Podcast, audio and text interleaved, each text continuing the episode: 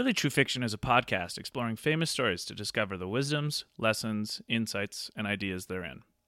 Be advised that there will be heavy spoilers for whatever story we are discussing in this episode, as well as potential spoilers for other stories. Check episode notes or social media posts for additional spoilers. Please note that this podcast contains so many bad words and so many crude observations. If this is not your jam, please don't bring the toast.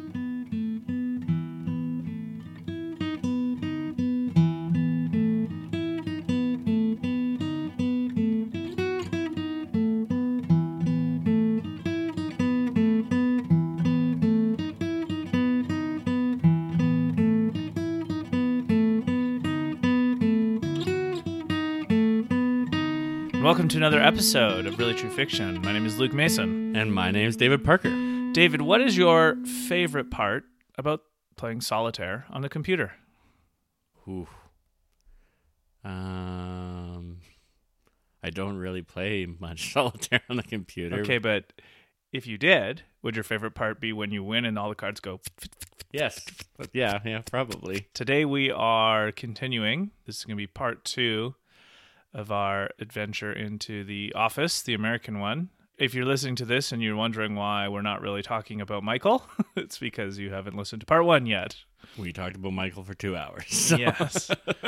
Uh, Michael will be featured in part one and part two. We're going to feature basically all the other characters. I mean, obviously, Dwight, Pam, and Jim are going to get the lion's share of their own thoughts or our thoughts on them, but all the other characters will get their little, what the impressions that they made on us along the way. And so basically, just to reiterate what we talked about in the last podcast, I think I've seen this show all the way through about four times. I watched about 13 or 14 specific episodes that I picked that I thought were really good episodes to target in and hone in on the things about these characters that we love and like the best best episodes to generalize about them from because they are at their most mostness in these kind of things and I know you did too.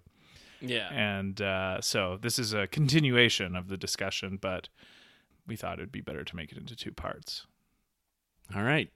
So we're starting with Dwight. Dwight, uh, do you know his middle name? Dwight K. Schrute. I don't know his middle name. Dwight Kurt Schrute. Kurt.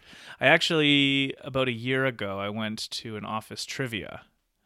And one of the trivia questions, it was like an open ended. So it was like, who can answer the most right? And it was, how many middle names of the characters on The Office could you get? And how far did you get, Luke? Well, I was with a team with people much more knowledgeable than I was on things like that uh, when it comes to The Office. But I knew, so it's Michael Gary Scott, Dwight Kurt Schrute, Pamela Morgan Beesly. Actually, I, I remember Uh, then the Morgan. Pamela one, Morgan Halpert, because she when they get married. Right. yes. Right. and uh, Ryan Bailey Howard.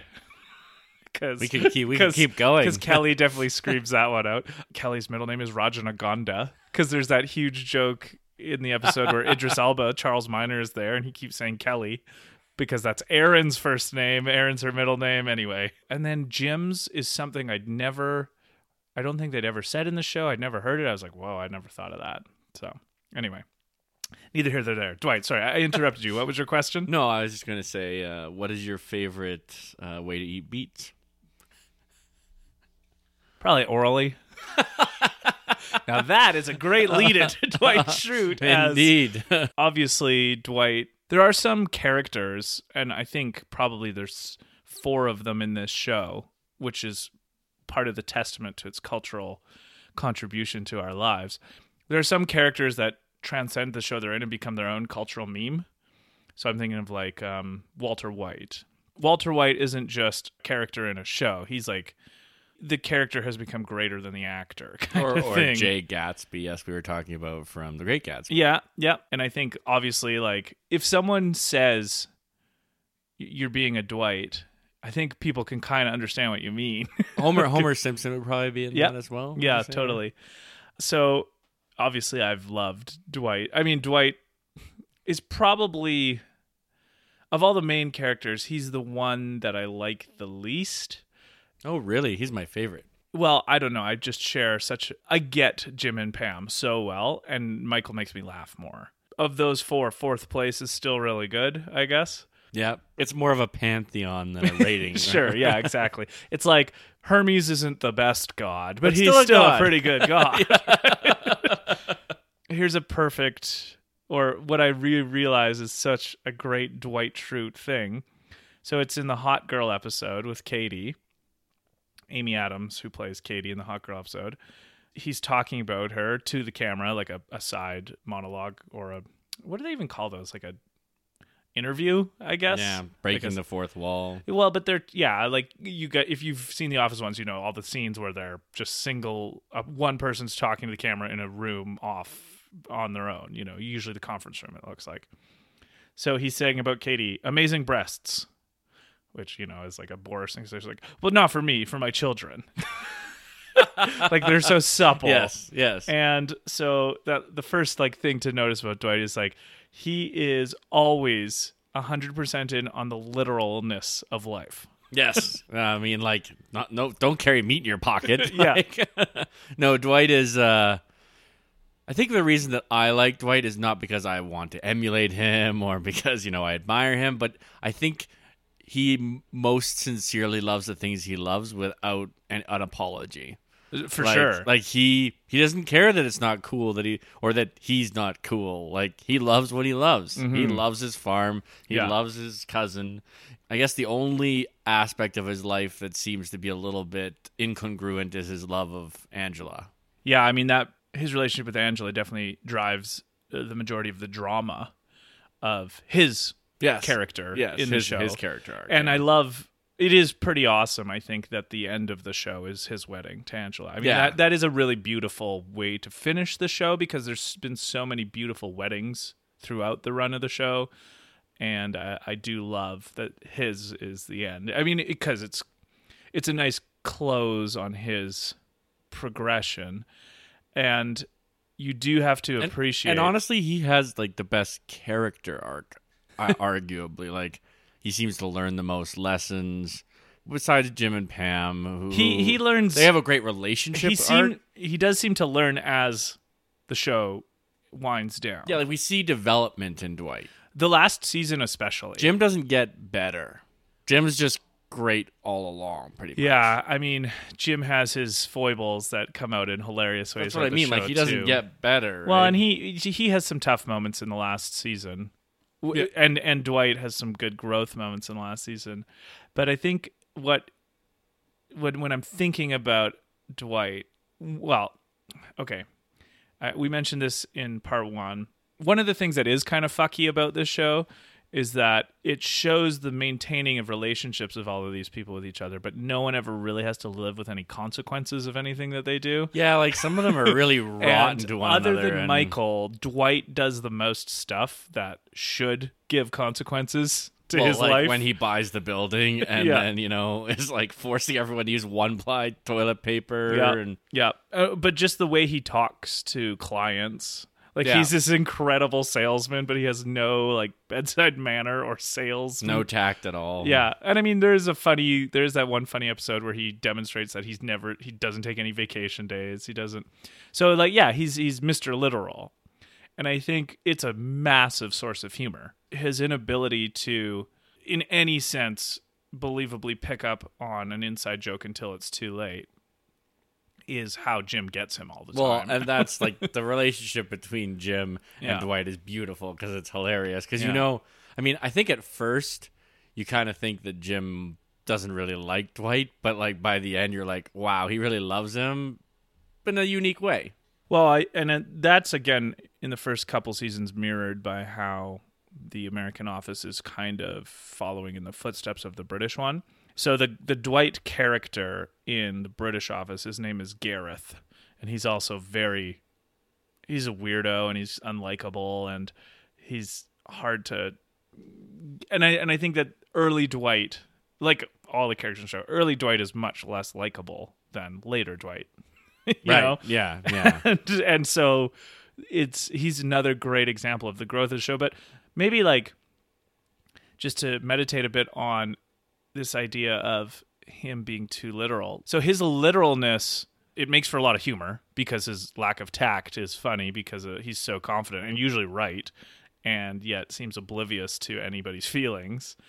And so like in one sense that gets a lot done. Right? Like he's obviously Well, he's like probably the Yeah. reason that office continues to function. totally. Like, That's actually yeah. something my mom always said. She's like, "How do they get any work done in this and show?" it's Dwight basically carrying the thing on his back. And actually, that joke is mirrored so well in the happy hour episode when Julie, Pam's friend, who is Michael is unknowingly on a date with, and then date Mike comes out. Before that, she says, "Man, that's your boss," or, or I think she's doing an aside to the cameras like. When Pam said it was her boss, I was a little worried, but I've never met a boss like that. If I had a boss like that, we would never get any work done. Which is a, I, I think that line is a great tip of the hat to the audience. yes, yes, are hundred also percent. be like, how do they get any work done? So yeah, Dwight has this ability to, you know, he's very task oriented. He's he's super competent, but he's kind of he's got a he, there's a a soft underbelly exposed to someone like Jim who is very playful about it, but how I guess he demonstrates the hidden things not available to someone too literal minded. The types of jokes, the types of avenues of Like ways the, of the thinking. social nuances that some of us take for granted, yeah. but that another person just can't get a handle. Well, on. and I mean, you see it a lot in the show of his kind of incomprehensibility about what's going on when other people are just kind of being friendly with each other, or like there's a conversation between two people in the office, or a couple, or a group that it's not task focused, it's just for fun. And- yeah, and he's like, "Why are we doing this?" and his and his boorishness comes out there where he just can't really comprehend it. And like it's obviously because it's a show. It's so funny. Like the the contrast between his obliviousness and everyone else's everyone else on the inside joke against himness is great. Like it's so funny. But i'm just thinking like for someone like dwight because i think dwight is actually the dwight type he's way more believable as a as a real human type than michael is Yeah, I mean, I, think- I wouldn't say I know people that encapsulate all of that Dwight is, but like, there's a lot of people out there who are very Dwight-like. Yeah, well, the the I'm I'm thinking specifically of the literal mindedness. That, that's what I mean. Yeah. who who just can't seem to get a handle on sarcasm Yeah, or, and like or irony, and or- and when they do get it, they think it's below them, yeah, it's a little bit. Like, It's why, Why would you waste time doing and that? and I just think that the hidden cost for Dwight is the joy that's unavailable to him because of his too rigid mind. Well, even the laughter, right? Like the jokes that Jim are playing on him because he's so literal minded are funny, especially to Pam too. Like this is kind of how they bond. Is basically Jim playing these pranks on Dwight, and I think that laughter and that joy uh, that they, they get to experience is something that is unavailable to Dwight. And I wonder, do you think that it's something that, that is kind of natural to people, people like Dwight, to kind of look down at because they don't understand it, or do you do you think these are things that are learned, socialized, or do we always have them? Could someone like Dwight theoretically develop into someone who understands and thinks these things are funny? Yeah, I'd say so. And I think we see that trajectory a bit for him as the show goes on. It's more of an office thing than a Dwight thing, but I think later on when like I'm thinking specifically of the episode where Dwight gets Jim back by peppering him with snowballs Yes, yes. and then builds all of those snowmen at the end and Jim is scared cuz he doesn't know which one it is. Like Jim, like Dwight's borrowing a page out of the Jim playbook there yes, yes, yes. and that role reversal is so awesome. I mean, it reminds me of a, when Hobbes does role reversals, where because Hobbes engages in so many of Calvin's crazy shenanigans, it's funny when he says, "Oh, I don't want to." yeah, yeah, yeah. And and so, I think that Dwight actually serves as a wonderful, maybe not a red flag, but maybe like a, a dark pink flag or something right. like not a not a serious warning but it's like the thing is that i think the real i guess sadness of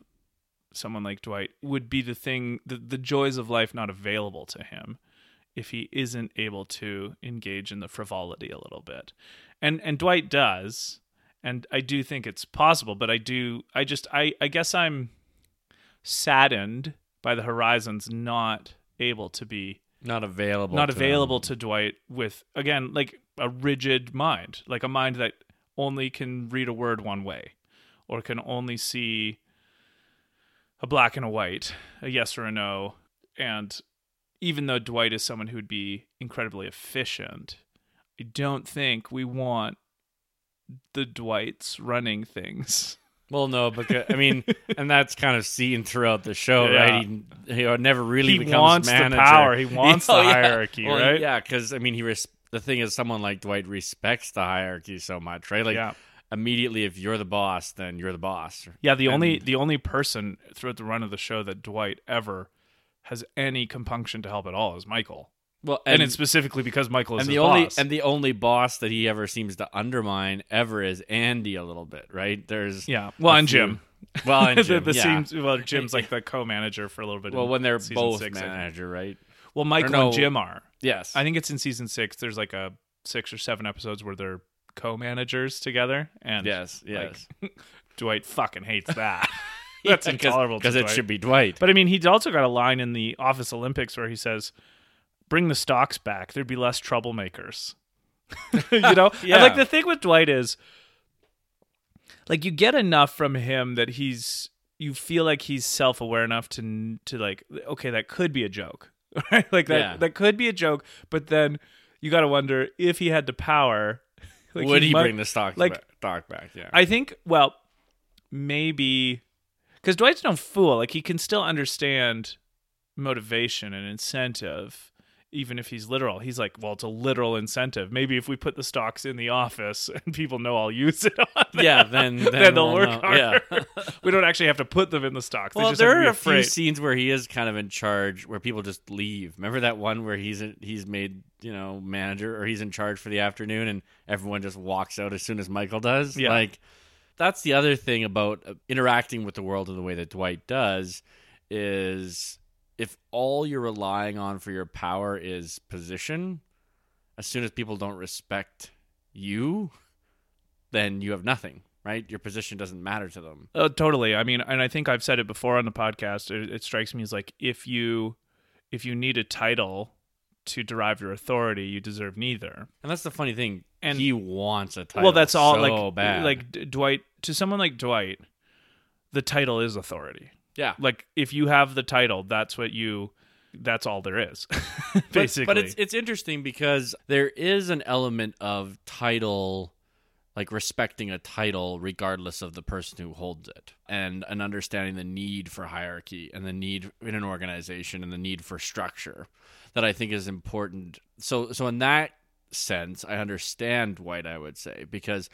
For example, making decisions by committee all the time as opposed to having someone on top that makes a decision. Committees take forever and they often don't agree and like it's not really a good way of getting things done quickly. So there are uses for um, respecting a position just for a position just so that you can get things done. Yeah, I mean, that's, and i think that goes back to what you were saying about him being so literal and efficiency minded it doesn't make sense like he kind of hates the party planning committees because they can never seem to be able to get anything done yeah, I mean, Dwight is super efficient and competent, but it still seems like what tips the balances for his motivation is he does want to be in charge and he does want to tell other people what to do. Like for him to be manager, he wants to be manager not so much because he can increase the efficiency of the office even more, no but he does because he wants to be able to tell Jim what to do. Well, yeah, and he wants the title, like he wants the prestige, Yeah.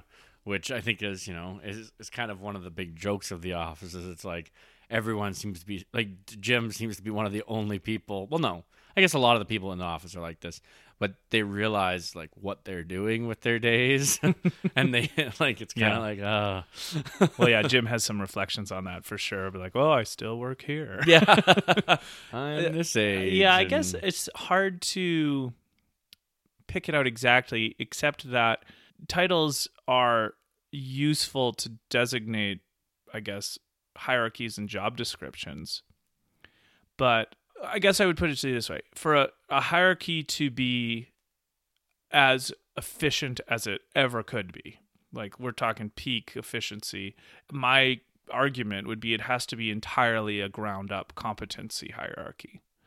So like the most competent person's at the top. yeah, like a like a a one hundred percent meritocracy kind of thing in a company or an agency, and you can skip that step by just going for titles.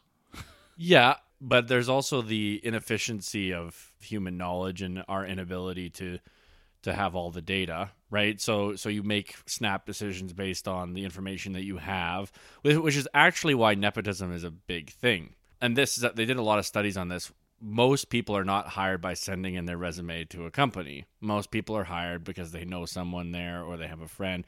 And it's not necessarily because that's how things work. It's because if I'm recommending someone or I'm bringing someone onto my team, I kind of want to know something about them because it's it's really weird just to just bring in a stranger and see what happens.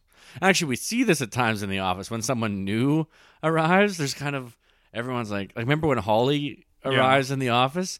Everyone's just kind of, and she doesn't feel like very loved or like she kind of feels ostracized. And now part of that is her relationship with Michael, which happens fairly quickly. But everyone kind of treats her like and shit. like well and by this point everyone has one of the great jokes of the office is that by the time holly does arrive everyone else in the office has kind of internalized the same antipathy for toby that michael has explicitly and so like yes, that yes. joke is brewing really well to also feel that same negative emotion towards the new hr person exactly. which is which is i like i think the best passive joke in the office is how everyone comes to hate toby like no Yeah, one no one that's is quite as but like everyone or maybe not hate toby everyone's annoyed with him Yeah, they're just like, "Shut up. Toby." yeah it's like oh Yeah. toby but what I, I guess I, what I'm getting at with that is when we're looking at uh, environments where people get brought in and things like that. While merit is is essential,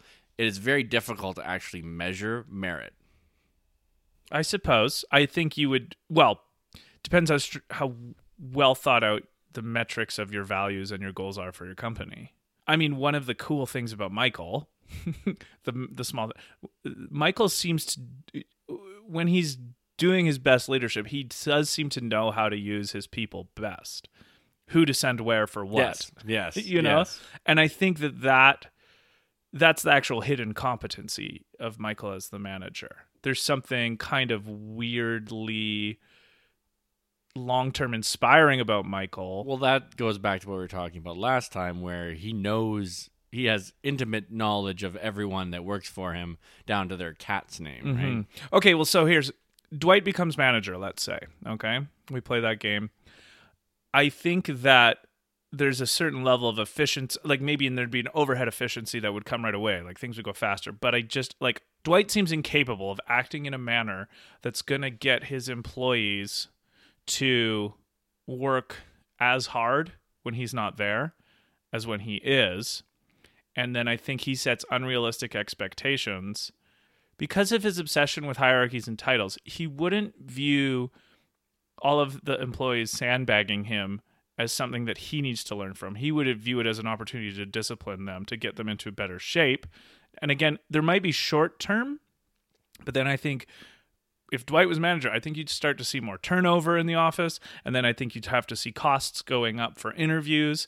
And then maybe Dwight has to start hiring only people he knows already, like you mentioned. Yeah, But yeah. then well, the- he does. Remember, he does that. yeah but then then you're playing a tricky game with client relations based on how all the people Dw- Dwight trusts are not probably going to be great with other people and so they're not we they're going to lose not, sales. and so I think that why I actually would say even though it seems absurd to say why I think Michael's way more competent as a leader than Dwight is at least for most of the run is that Michael seems a little bit aware of all of these hidden costs that would accrue if he was as literal as Dwight was in the pursuit of the bottom line. And there are moments where he shows those, like you said, of flashes of brilliance where we see that actually there's some kind of a method to his madness on, oh, we need everyone to be happy. Like remember where you said they need this this murder mystery because Yeah, so here's a good way to put it. I think Dwight has two or three tools that work incredibly well for what they're designed for. Michael would have about 100 tools that work good enough. Right. But He's that just jack that- of all trade, master yeah, of that's none why kind of thing. Michael couldn't get out of more scrapes than Dwight could, I think. Yeah. Okay. And and so but I'm saying that why that's a downfall for Dwight is because he doesn't actually have a mechanism it appears he doesn't have a mechanism internally to problem solve and come to those realizations.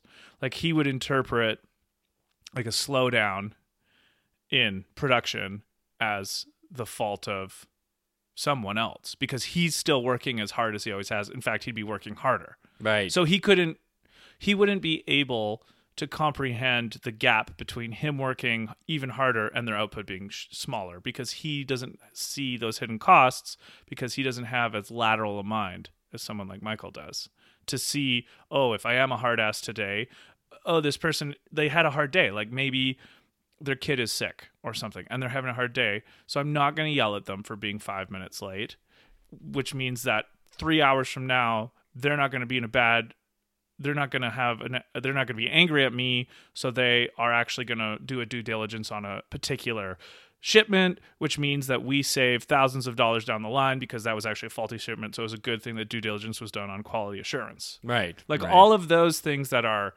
hard to measure granted they're very very hard to measure but i think a wise person takes It's these things- morale. yeah Really, it's it's the morale of Yeah. your employees. and and so but again because of his obsession with title i don't think dwight could see yeah, that. I can agree with that. And so I'm not I'm not saying hey Michael shouldn't have title of manager. I'm saying I think Michael deserves the title. Oh yeah. I'm saying deserve your title Yes. as opposed yes. to and I and I hang your I- hat I can, on it. I and I agree with that. I I think what I was trying to to highlight is that title and hierarchy have a very important even if the most competent people aren't on top, they do have a very important role to play in an organization's efficiency, I think. Now, you can get bloated titles, you can get, you know, bloated bureaucracy and that's a whole nother problem, but not in this particular case, but in general, I think there's a reason that certain organizations are structured the way they are. Like a private may be way better than a general, but if if all the privates who are smarter than the general are making the decisions, you're gonna have a terrible army. Yeah, I would just say that I think if the private is smarter than the general or more competent, then the private should just be the general. Yeah, but I mean, you can't. I mean, that that's you kind of. I think that's utopian thinking, right? Because that's going to happen, but you're not. You're just not going to have time.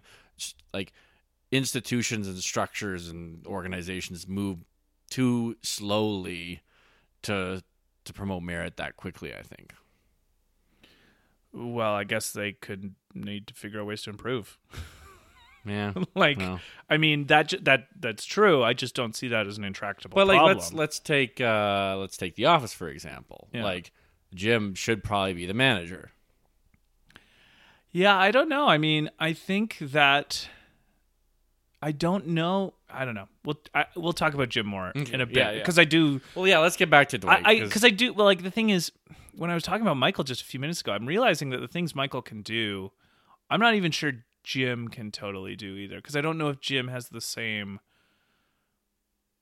Jim wouldn't have the same drive for that job. Well, no, I, I mean that's kind of the the whole Jim's. Well, we'll go we'll go to Jim Yeah. later. But okay, so more on Dwight.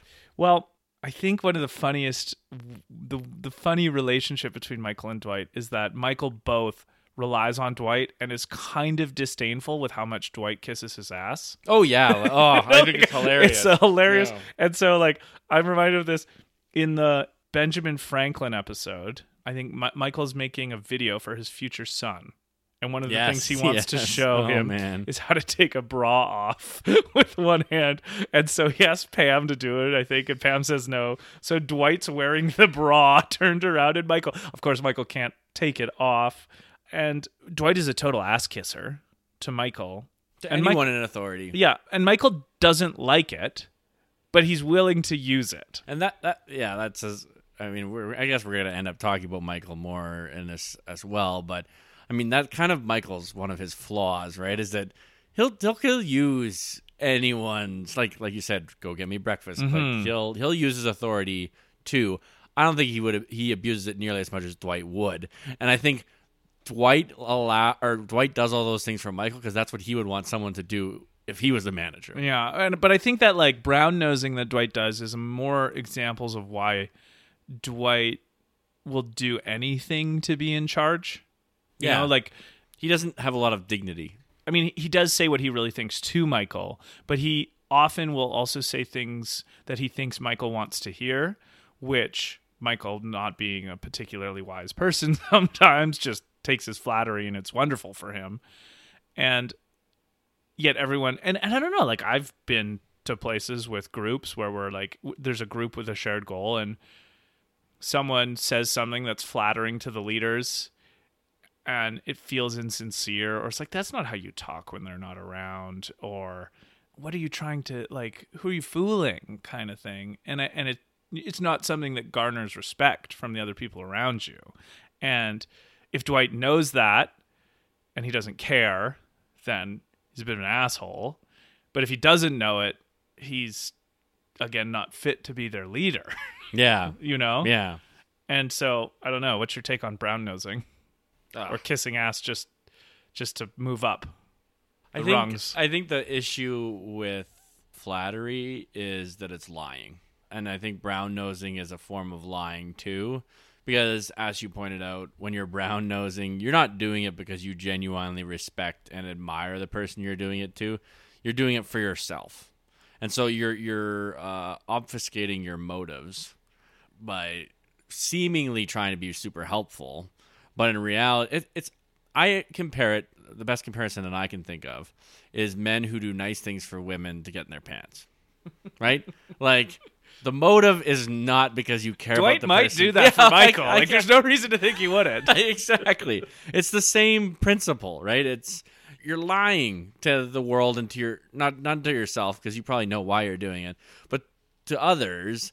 And I just think in general, lying puts you in a discontinence with reality, and and when that happens, you know, you're no longer when you're lying about reality and you're not in tune with reality. I think it it, it causes serious cognitive problems. mm-hmm. Yeah. Corrupting cognitive problems. Yeah. I mean, I'm not saying you have to understand reality, but I think you as as well as you understand it, you have to align yourself with it. Mm-hmm. And that's what really what the truth is. Yeah. I think too one of the probably one of the great Dwight contributions to the sh- to the office is that I think he actually has the best single commentary lines. Like I think when they do the one-on-ones Yeah. with him, Yeah. his lines are like everybody has delivers funny lines. But the way the randomness of Dwight's interjections and just he'll talk about something we all know, but from a direction that you just would never have predicted. And yet you kind of think about it as like, well, yeah, I guess that interpretation is also true of the situation. And uh, it's um Pam's pregnant before their wedding, and he says, A three ounce fetus is calling the shots. so badass. and like you laugh a bit, it's like, yeah, actually, if someone's pregnant with a child they intend on having, their entire life revolves around this little Ball like of, like three ounces Yeah. of something. you know? but the thing is, when Dwight says things like that, he says it with such reverence and veneration because it's like, man, something so small with so much power. Like Dwight does want power. Oh yeah. Well, that's the funny interesting thing about Dwight too is like he wants to be a manly man so badly. He hunting and you know and, and fighting and you know and, but like he's just not.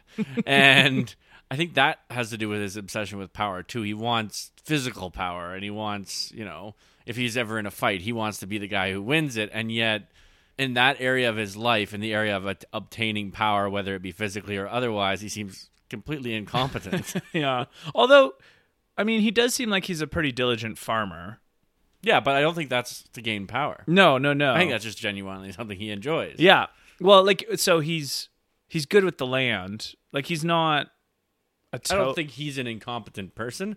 I Mm-hmm. think he's a, that he has uh, misordered goals based on his competencies. Sure, perhaps, yeah. And he feels the sting of injustice so strongly when it doesn't go his way. And I think he feels that sting of injustice when things don't go his way precisely because he's too literal to understand all of the things that are he does that work against him when he's not around. Yep. Yep. You know? He doesn't particularly seem interested or even aware of his reputation with others.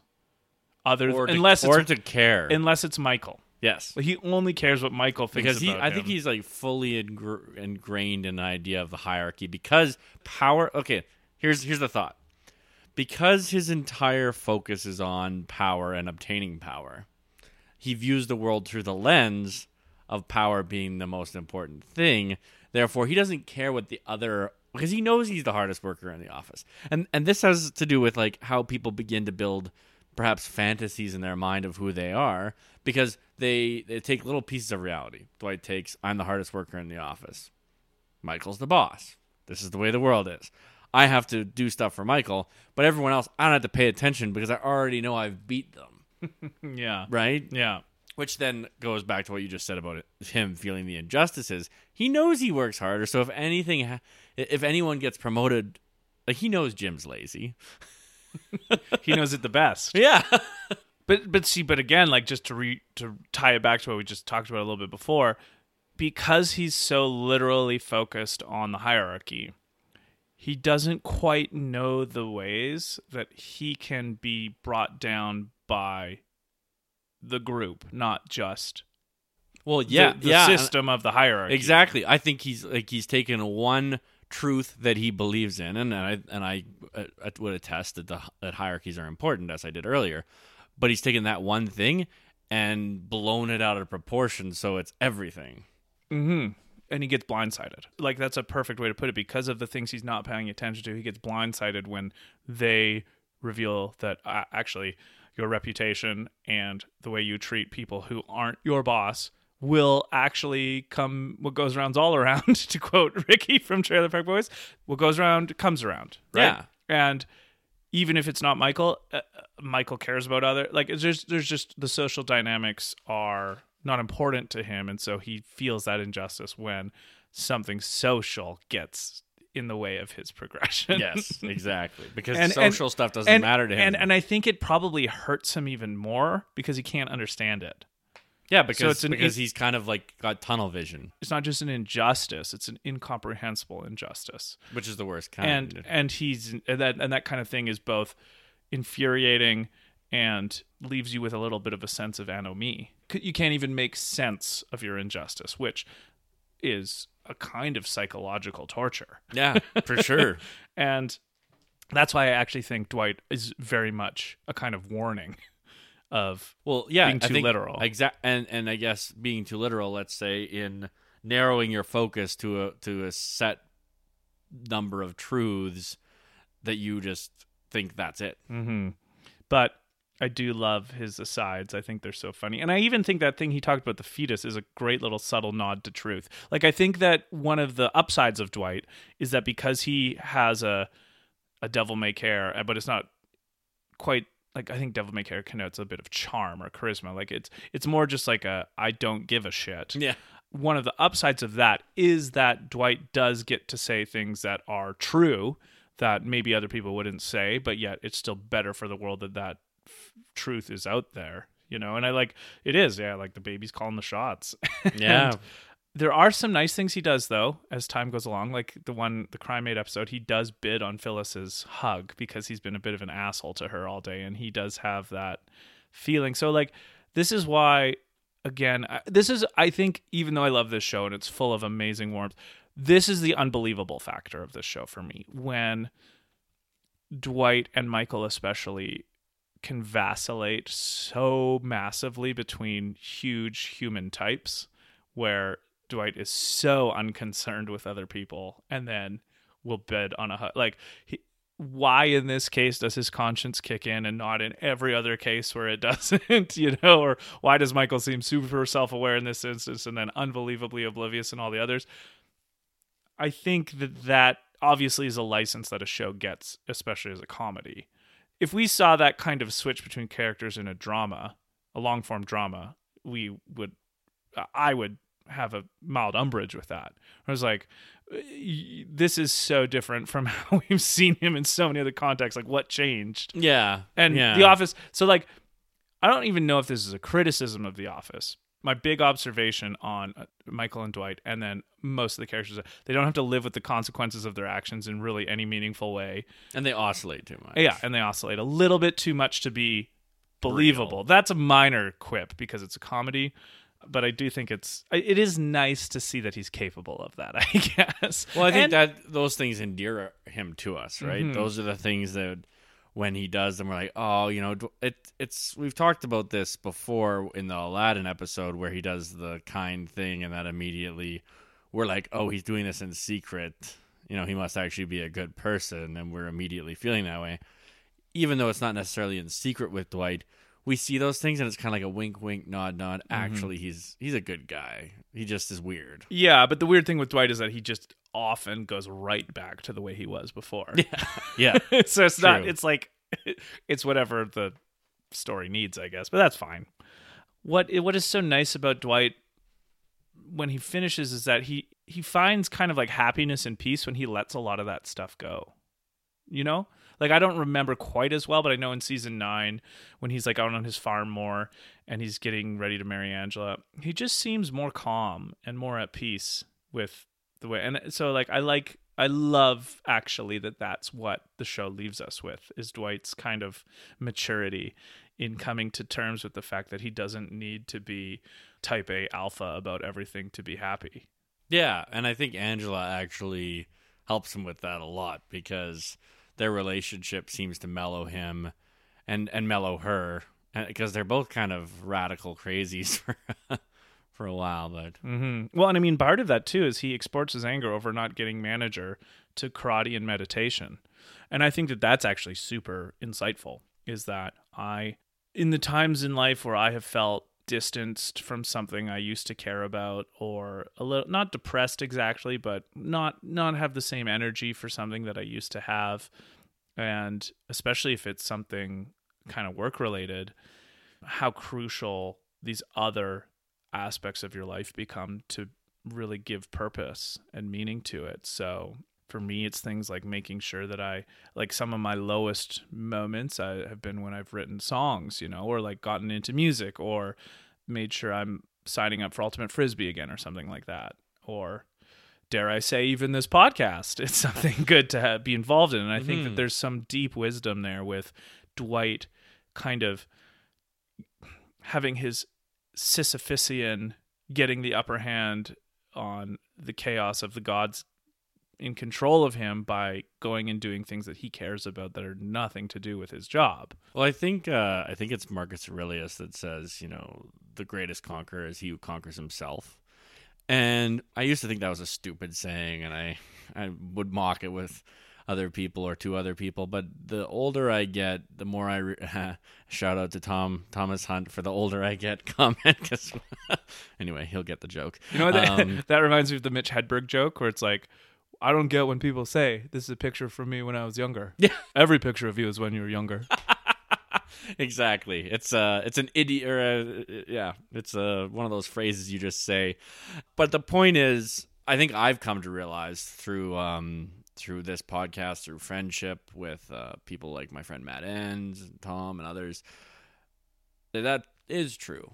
That conquering yourself is the greatest battle, and I mean that's kind of what I think Dwight begins to do with karate and the other things that he's doing. And I think people can do with physical activity, with meditation, with serious contemplation of not just the world and the problems of the world, but with your internal world and, and your struggles. And one of my favorite uh, quotes is when the Arthurian knights were going on the quest for the Grail, they were all supposed to go to where they the forest looked darkest to them. And I think in the journey of maybe finding yourself, conquering yourself, go to those dark places, right? Find, and in the case of Dwight, the dark place seems to be that he he never has peace because he's always striving, uh, and always pushing himself to become this like you said, alpha male, on top boss, and that was his darkness, and he kind of overcomes it. And I think that's mm-hmm. a beautiful thing. Yeah.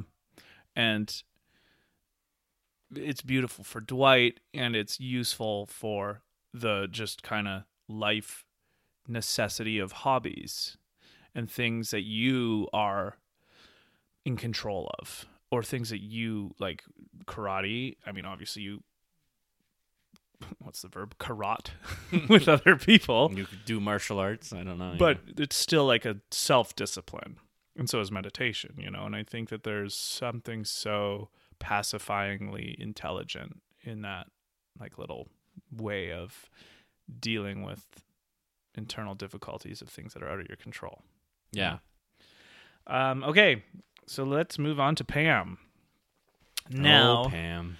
I would say Pam's not the funniest character, and she might not even be the most important character of the show, but I think she's my favorite.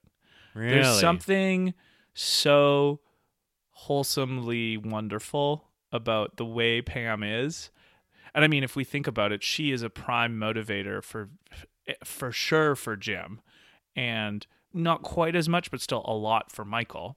And so arguably Jim and Michael are the two most important characters in the show, and their prime motivator is Pam. And so a lot of their interactions are because of her, and her kind of way of dealing with all of that is, to me, she is emblematic of why I think The Office is so endearing. Like, I don't think we get the endearing parts of Jim without Pam, and no one else really in the show is super beautiful in their soul. yeah, like there's, but a- she is like she seems wholesomeness. Yeah. to, and not like in that bad word of like, oh, we need to be whole, use wholesome words or anything. Well, there's just like a a goodness to Pam, uh, like a, a fundamental. Yeah, she's she's the kind of woman you want to marry. Yeah, yeah, like, yeah. Well, I mean that and, and not just because there's a romance there, but because like she seems to actually genuinely have a a good heart. hmm And and Jim sees this obviously. okay how do i it's hard to say this like 100% true. All the characters in the office at some point show like a beautiful side of them a side that's fun and endearing and thoughtful and like uh, maybe even a struggle that they're going through that gives you a lot of sympathy. But i think pam is the only character in the show that always does that that never really slides too much into the absurdity and deep dark selfishness that a lot of the other characters show. It's at least the total inverse where if someone like kelly is 90% ditzy and 10% thoughtful and someone like stanley is 90% uninterested in whatever's going on with anybody else in the room and 10% thoughtful and you know phyllis 90% kind of clueless 10% thoughtful and oscar 90% smug and 10% thought like i think that there's a kind of a mild formula going on with a lot of these characters but with pam it feels like she's 99% authentic in the show and maybe 1% like a little bit off her rocker sometimes Yeah. And Jim Jim is an interesting character or an interesting mix of that too because I think that he is a little bit he's way more often insincere than Pam is. Jim will troll Dwight and Michael and Pam will just tell them that she thinks they're stupid. Yeah, like she's she's giving them the respect of being honest with them and With being how like, much that's a, she's that's a bad idea. Yeah. or like taking Michael's calls to make sure that he doesn't talk to people at the wrong time. Or she she's also protecting them from their worst selves. Like she's genuinely motherly, I guess you could say, to all of the men in her life. Actually, Yeah. And I think probably one of the things Jim sees in her is that she actually treats people better than he does. I, I think Jim uh, even says this. I can't I can't remember where, but like you're you're a better person than me. Like Mhm. Like she's a, she is a good person. Yeah. I mean that even feels like it undersells it because she's I know. I hate saying. I'm like it's like think. it's like every attribute that she has is respectable. Like there's an element of in the purest way of saying this, saintliness to her. Mm-hmm. But uh, right along with all of that, I think why I like her so much is that she is so unbelievably game to do the things Jim suggests. And then uh, one of the great things is she starts to suggest the crazy things to do. Yeah, she loves pranks and, like she, and- she enjoys life. Yeah. And it's so it's like a it's like a kind of a weirdly awesome marriage in a person of authenticity, wholesomeness, but also with a great sense of humor and a willingness to try new things and to not be deterred by an uncertain situation. Yes, mostly. One of the things that I find troubling about both her and Jim is their contentment with scenario situations they don't seem to actually in, be enjoying. Like ah. they're not pursuing their dreams. I mean, eventually I guess both of them sort of do, mm-hmm. but it takes a long time and there's a there's a lot of stagnation in both of their lives.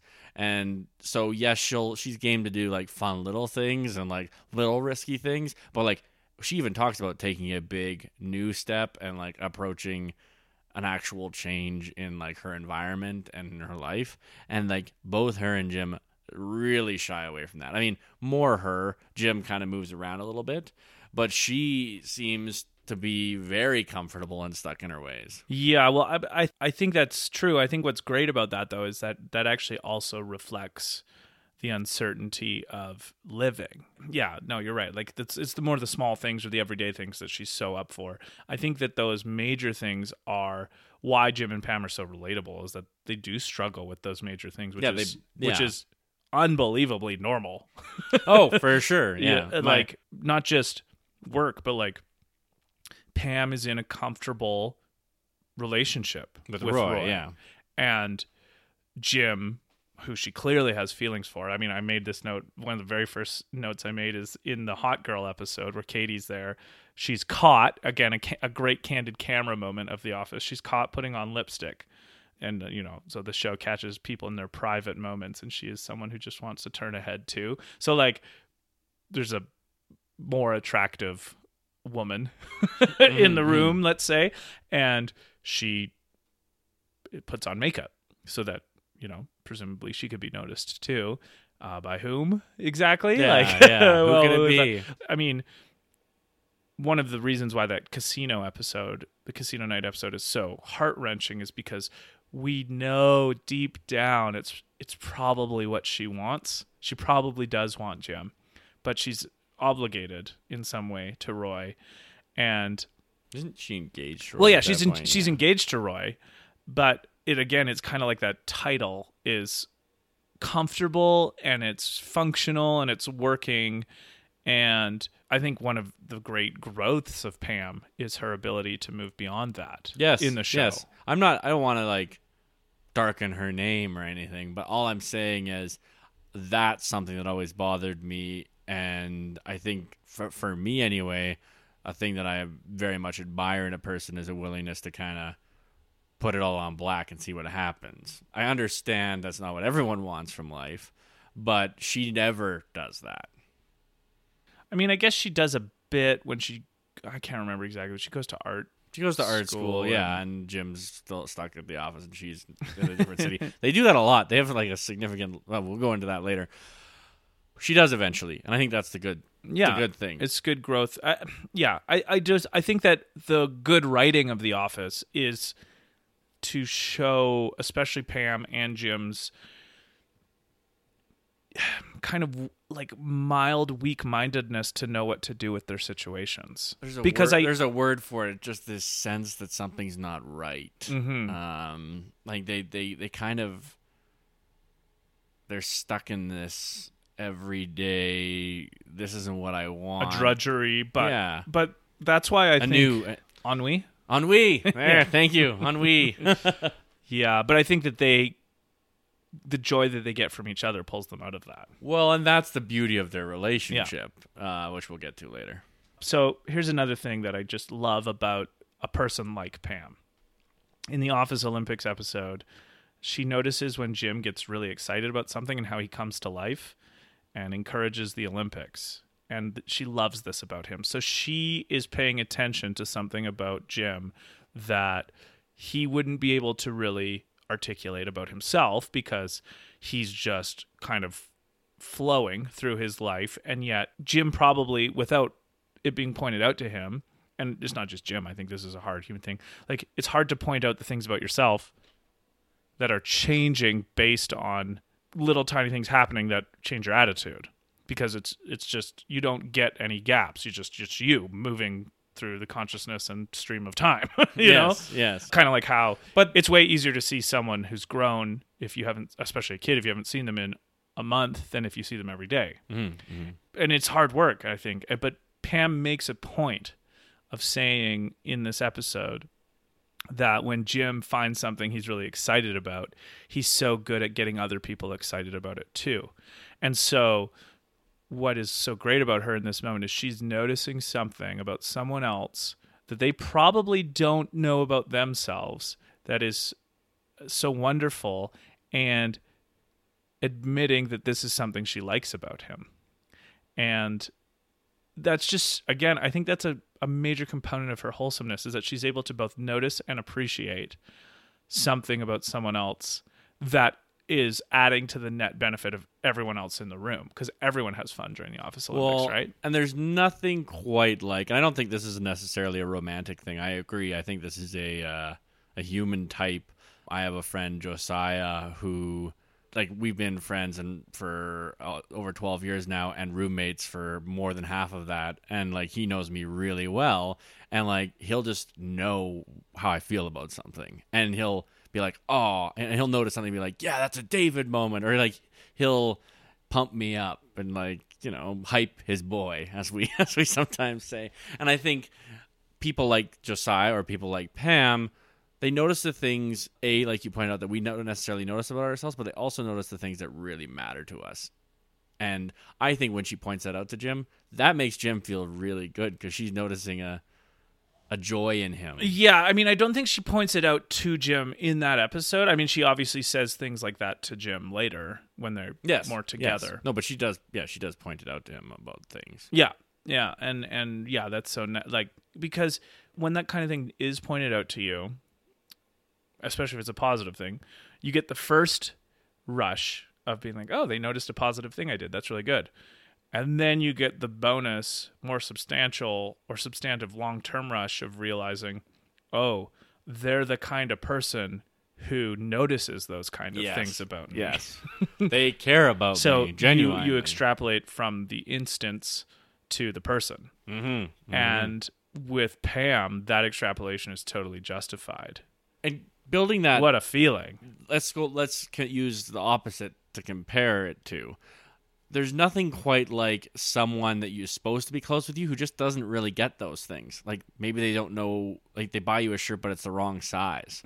Or they Yeah. notice something that you you're kind of paying attention to but don't realize it's just something that you just distract yourself with but it's not the most important thing to you. Mm-hmm. And then they'll buy you a gift for it. Like that that hurts right? Because it's like you're supposed to know me and you just totally missed the mark. And actually i think you, when buying presents this is a really ho- hard thing to do right? Because you don't want to buy someone something and then them not like it. Like that's the tension. That's the the momentary panic is like are they going to like it? Because you're like i don't want to buy them something that they're going to be like oh this mm-hmm. isn't really me. Because then then you're it's not just that you're they're giving you're giving them something and they don't really like it. It's that you're giving them something and you don't even really know them. Yeah.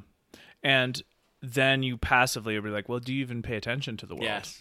Yes. Like are how much of your sights are outside of your head and how much of them are inside? Because this is something we are like categorically unable to know about somebody else. Like i can't ever strictly speaking know what you think. No. The best approximation is what i say. what you say and then i think even better than that is how i view your behavior over the long term right but even then you're viewing that through your subjective lens Mm-hmm. and interpretation right Yeah, but I can still. That's why I think over a long period of time, the more data, the better. yeah yeah kind of thing, because it, more data is a bulwark against your biases. And I think what Jim would, what Jim notices, because he's also self aware, is that Pam not only is kind, but she's the kind of person who pays attention to the world to find the goodness in it.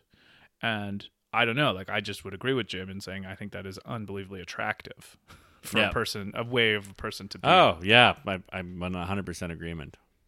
but I this is I mean Jim does this a lot too. But I love how because Jim and Pam are our sane characters in an absurd world. Like there are grounded anchors that keep us. I would say they keep us coming back because they're they're what keep the show tethered to reality as marginally as possible. Mm-hmm. And what's the genius of the writing is that every now and again, it happens way more to Jim, but every now and again, even with Pam, she gets caught in her own bias or funny way of being or like a mild hypocrisy, even. And so in the Office Olympics, she gets called out by Angela in her burgeoning feelings for Jim. Like Angela is just saying, "Well, you like him, obviously," and Angela knows she's engaged, so there's all of those social dynamics going on, and it just made me think, like, because Pam does not like to be confronted with this news, and I wonder. It made me think. I wonder if there's something to the idea that, for especially for incipient romances, to talk about them before they're ready is a good way to kill them Oh, I think so. and there's some great ideas out there. I read in if you ever want to you should just read steven pinker no matter what. But in his great in his book the stuff of thought language as a window into human nature he talks about how one of the reasons why especially with dating but in many scenarios we aren't literal in our wording. We use euphemisms or idioms or veiled expressions is because we have this kind of weird social vi- viable sense of plausible deniability in case the other person doesn't agree with us Mhm. and to have angela call her out in a actual feeling she's having for jim in a sense makes it real in a way that if it's still just in her head in a flirty way it's not and the thing is now pam isn't just able to enjoy passively the good feelings of flirting with jim she has to think about what the ramifications of yeah, that what's the reality I'm dealing with here? And you know, I just think that that is such a great human. This show captures the human element of its characters, maybe better than any, I would say better than any comedy show ever has. This show captures Maybe- the human element. Maybe any show. yeah. I mean, well, dr- well, that's- dramas are intending to do that, especially modern ones do that But so. but well. again, they're often dramas are putting people in extreme situations and showing us the human yeah, resilience. But this is the everyday stories. But this is like this is how most people live. Mhm. One of the things that I've often found funny is history is just these points in time, but like the vast majority of history is. I think you said this the other day to me. They assume 100 billion people have lived. How many name? How many of them do you know their names? Most people have lived and died in relative normalcy and routine. hmm And and It's and the what what the, what does the office capture? the everyday it common. captures the everyday and the I think we said this in the last episode, but I'll reiterate it. It captures the joy of everyday life. hmm And again, I think I mean we've talked about it's a it's a beat in good writing for TV and movies to not make and literature, so any story, to not make your heroes too good and to not make your villains too bad Mm-hmm. to the point where they're not believable. So Pam's foibles make her way better as a character, I think, Yes, than yeah. if she was just always in charge of everything going on in her own head. Yeah, was- Great art does this. Great art shows you the flaws in people and you actually love them more because of that. Well, in our Goodwill Hunting episode, we talk about how when Will was looking at the woman and saying, "Oh, she's just going to end up not being perfect." Right? Like I'm going to find all her flaws. And and what what what does Robin Williams say to him? He says, "That's the beautiful part." And I think uh, I was recently listening to a lecture on this very topic, and it, it's really the vulnerabilities that make us human. When do we love Pam the most? I think I love Pam the most in two moments. One where she's just standing there alone with her art and nobody comes.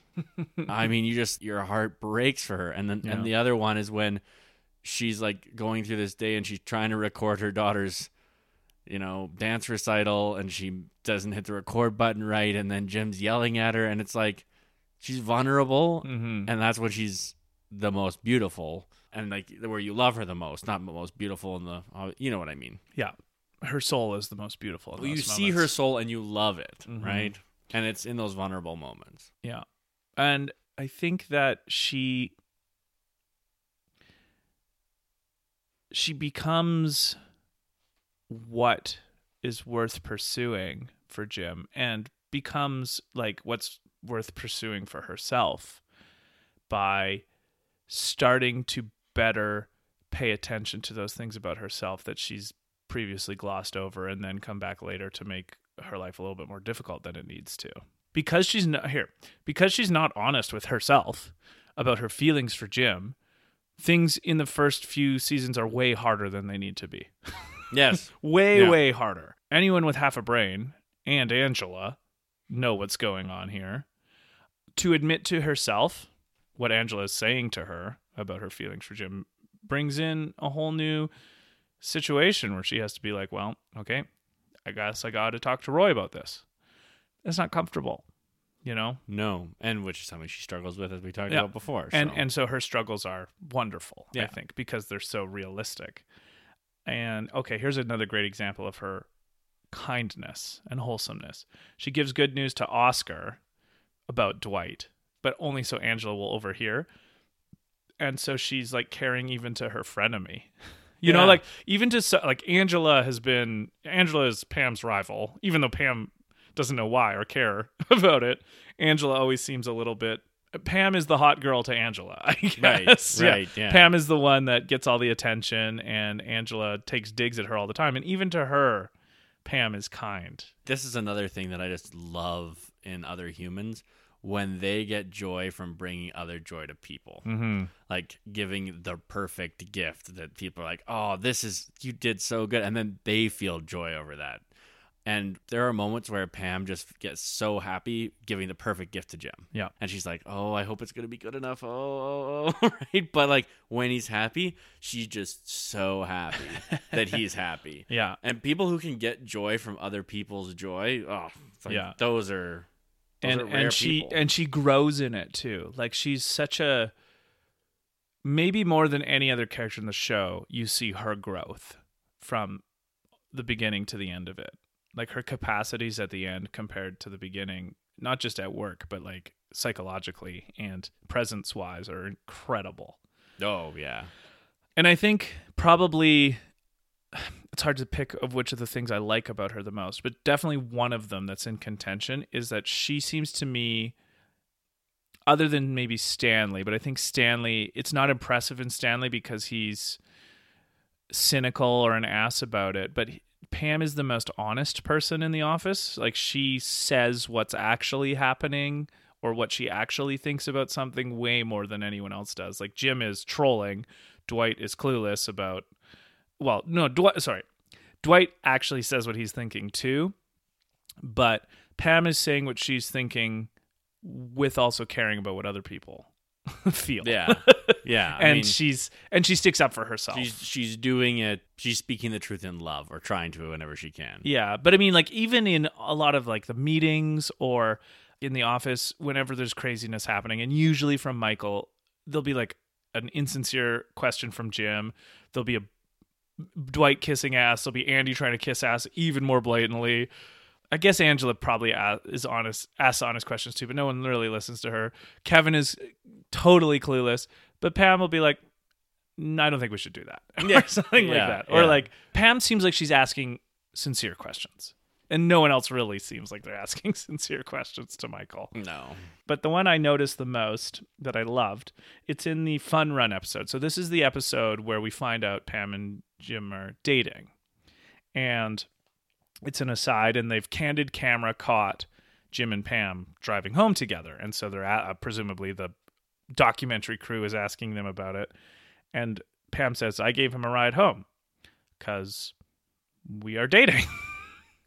And so it made me think of that owning what you want and care about in life. So she's in charge of her own mm, importances. And it reminded me a little bit of a scene in the book Atlas Shrugged, which is not a particularly great novel from a literary point of view, although I think that there's some really interesting philosophical ideas in it.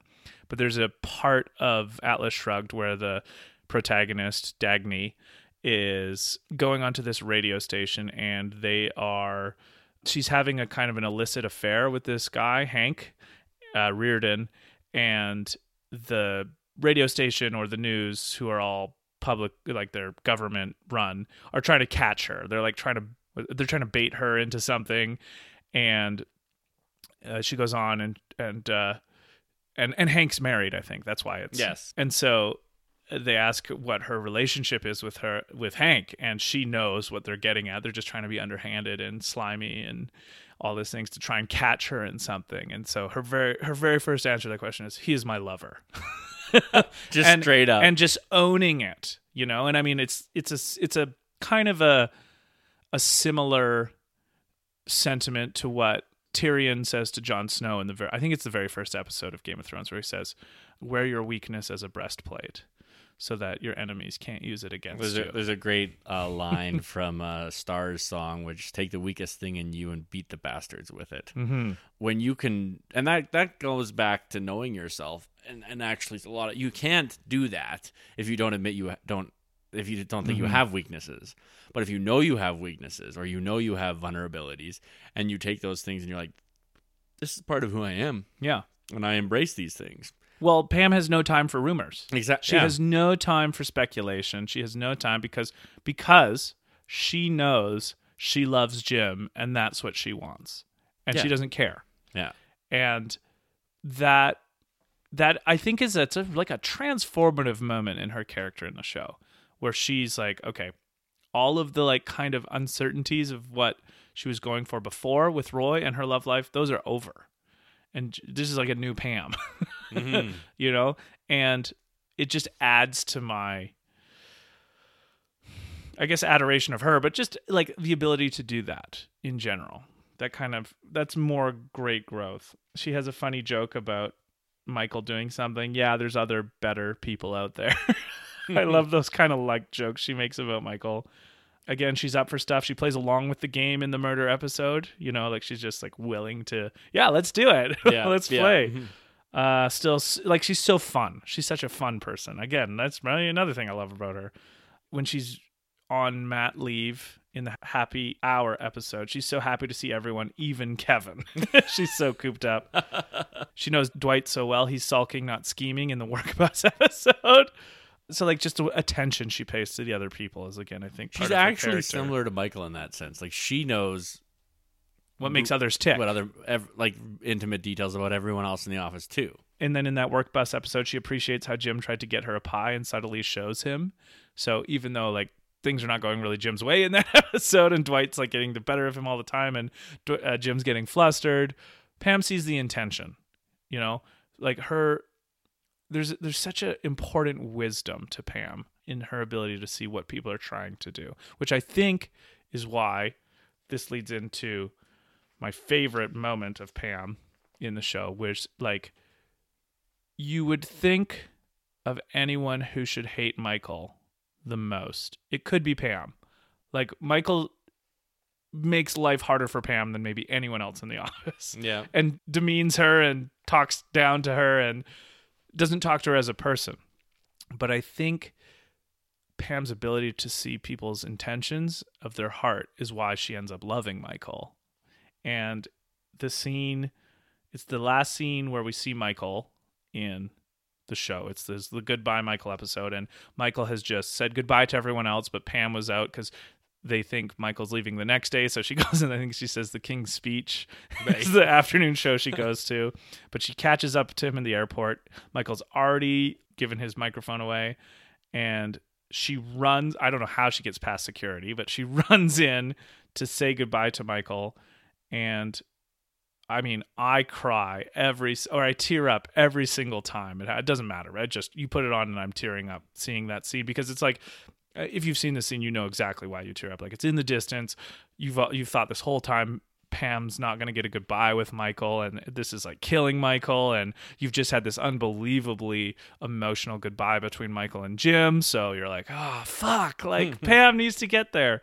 And Pam is so mature that she can go give a lot, like run to the airport to give a loving goodbye to the person who, at least ostensibly, has demeaned her the most in this show's run. And it's because Michael is the last person to leave any of their corner when they have their own flaws and foibles come up. And I mean, Michael goes to her art show. Mm-hmm. And I think that just something that is so bewitchingly capturing about this show to our souls is how Pam can notice those things in other people. And even in the person like Michael, who it'd be the easiest to not notice it in. She finds the good in others, I guess. And the good in the people you would least have motivation to find it in. yeah, yeah. To such a degree that she's willing to, I guess, run through airport security and make me cry. yeah, well, and so like all of that I think is contributing to her beautiful wholesomeness. Her wholesomeness is the beginning, not the end of her character, you know? And I, I think that that's why she captures us. Hey, everybody. Dave and I just want to take a second to say thank you for listening. Making this podcast has been a great experience, and we really appreciate all of you who choose to spend some time with us. Part of our goal is to be super open about everything we talk about on the podcast. If you have any questions, concerns, thoughts, ideas, feedback, clarifications, or praise, please send us an email at reallytruefiction at gmail.com. We would love to hear from you. Also, if you get your podcasts on iTunes or Spotify, don't forget to subscribe to the show so you get notified when a new episode is released. If you feel so inclined, please leave a rating or review on iTunes. That is a really good way to help new listeners find the show. And please pass the show along to anyone who you think may enjoy it. Again, thank you so much for listening, because as I'm sure you have gathered, we love talking.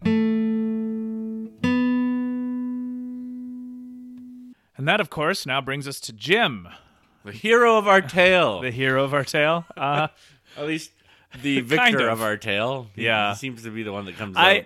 Well, Dwight comes out in one way, right? In the sense that he gets. I think he has the best narrative arc.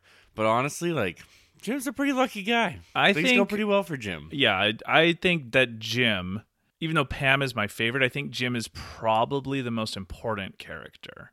The most important. Yeah, not because he's the most lovable, but because I think that what he does, so the way he treats Dwight gets the funniest stuff out of Dwight in the show.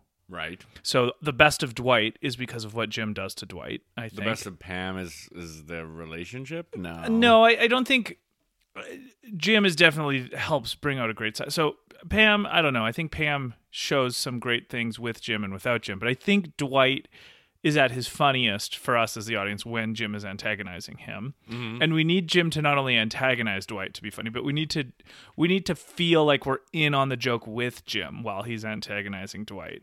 And I think he does that really well with all the ways that he does his like takes at the camera and his little Jim of all the characters Jim feels the most like he's communicating to us the audience with what's going on. That's very true. and I think that's what makes him so important is that he's that He's a con our conduit basically. Yeah. Well, and as you pointed out earlier, he's the him he and Pam are the the anchor that you know yeah that keeps us in reality And- for this show. probably with the way that the show is so set up, in how it's set up, all of the takes to the camera that Jim does. I mean, in a show that is aware of the cameras, it feels like Jim is talking to us way more than obviously not in like the monologues that they do when they're obviously talking to us every character is but it feel communicating is a better word i think jim is communicating with us so he gets that part of dwight and i think also the way that Jim reacts to Michael is so important to the show too.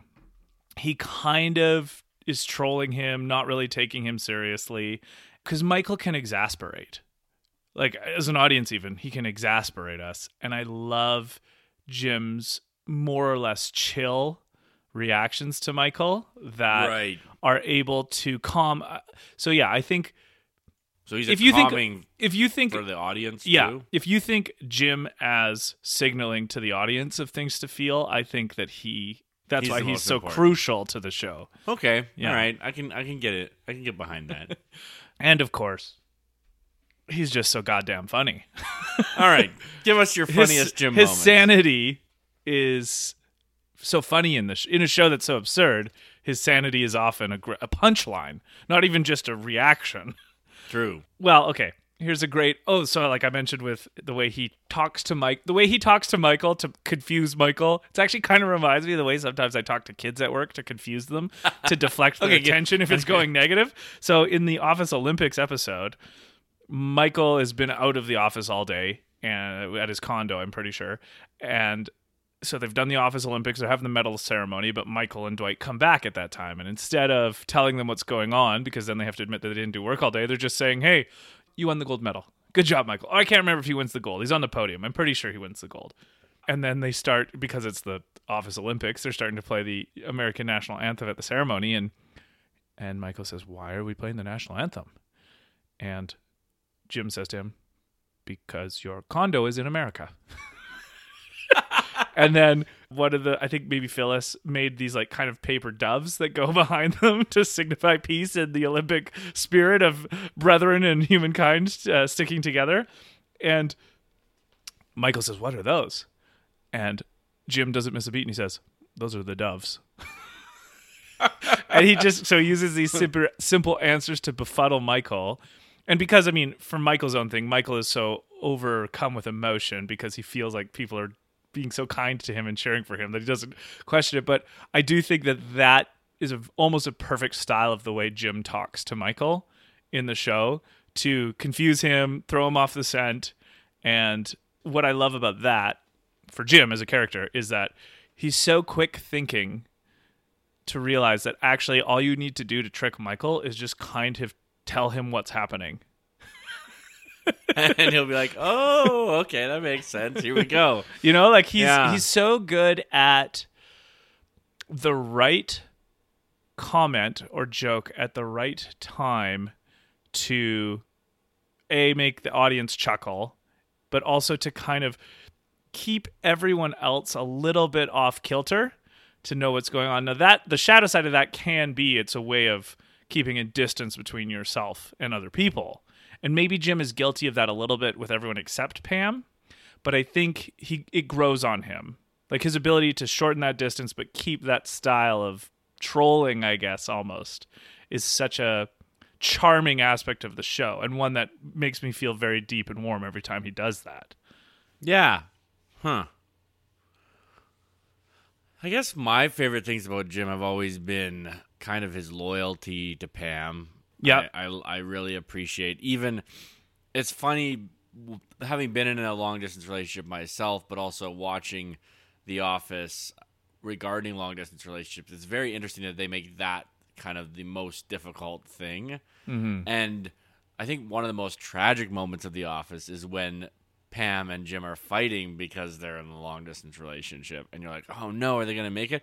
But then realizing, like you said, that Jim chooses Pam as kind of the thing that's going to give him meaning in life and decides he's willing to sacrifice basically anything Mm-hmm.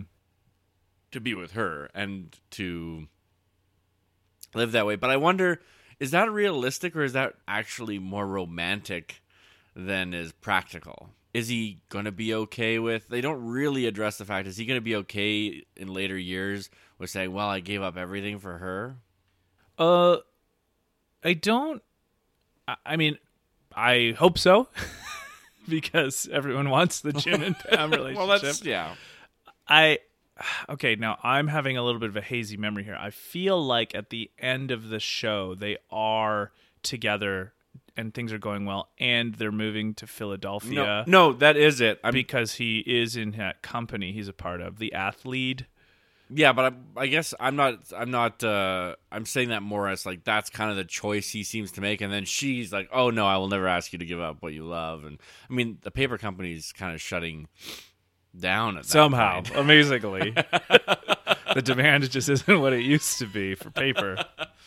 My question is: Should a person be giving up their dreams to be with another person? Because Uh, that is a motif in this romance. Yeah. I this is not a very exciting answer, but I think I'd have to say it depends on the person. Oh, Like fun. I think this is something about me that is probably annoying. When I hear should a person give up on their dreams to be with someone else, I would want to say, well, well, what do you mean by dreams and what did those mean to you? Because again, I think dreams is a word that covers too much ground. So if you want to make it more narrow, something like, okay, should a person give up on the things that are directly in their life that they are pursuing that they can tangibly talk about in this moment? Like, totally drop all of that to go do something else entirely. I mean, it really depends on what you want more. like, how do you know what you want more, maybe? That's a fair. That's a very f- good criticism to say, and I agree. Dream is too broad of a word, so let me narrow it down so we can get to the heart of this. okay. So Jim's big issue with himself, and I think this is an issue that a lot of people face, is that they don't pursue the things they want to do. Instead, they pursue the things that are easy.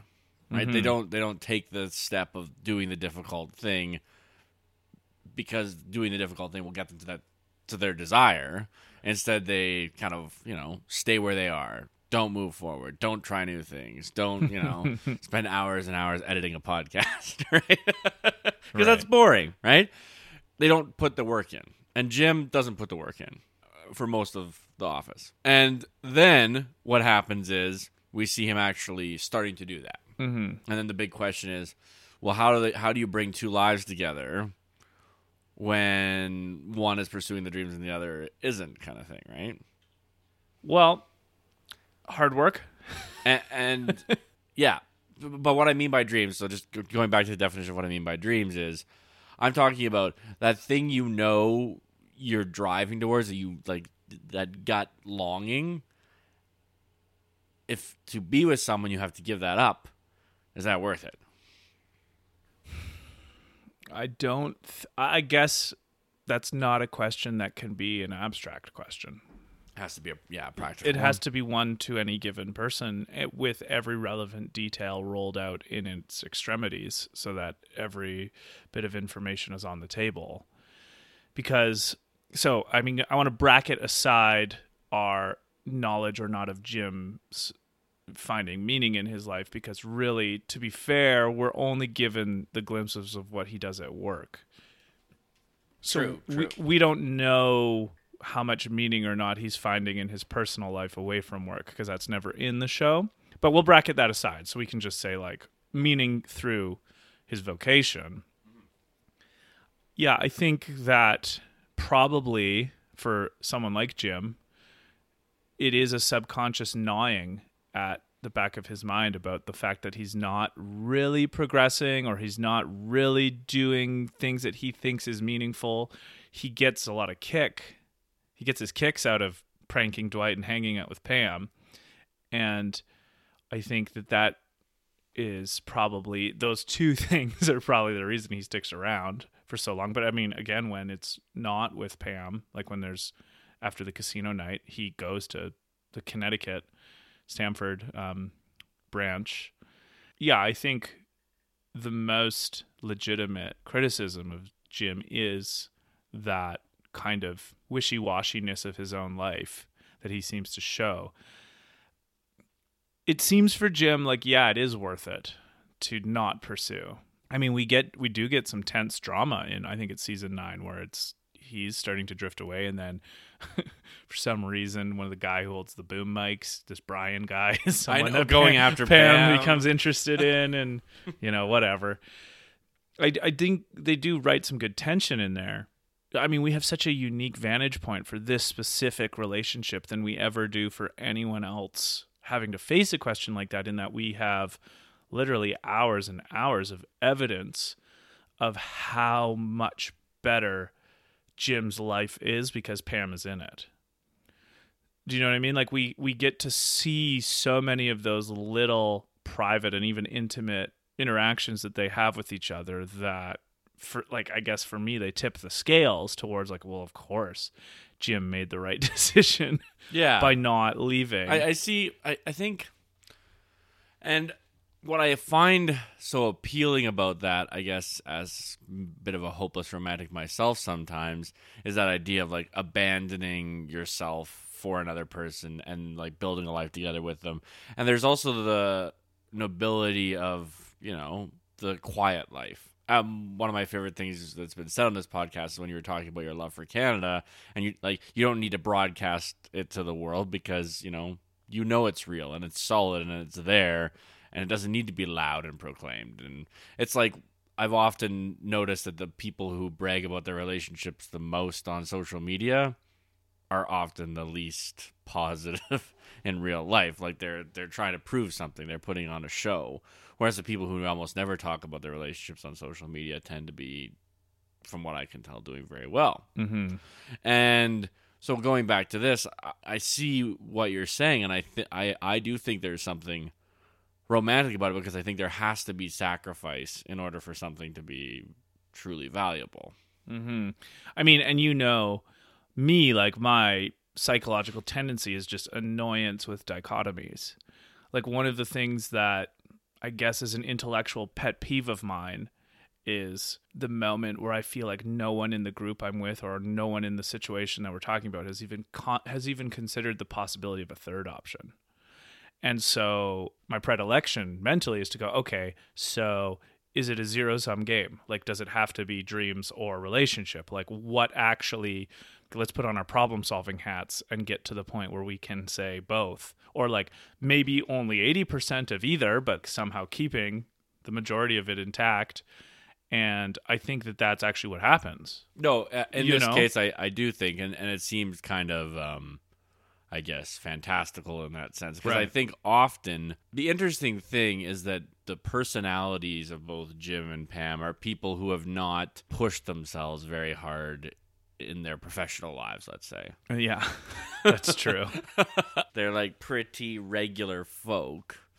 And often I find people like that get kind of stuck in their ways, let's say, and they get into a routine and it's very hard for them to get out of it and it's hard for them to change and start doing whatever it is they they've longed to do.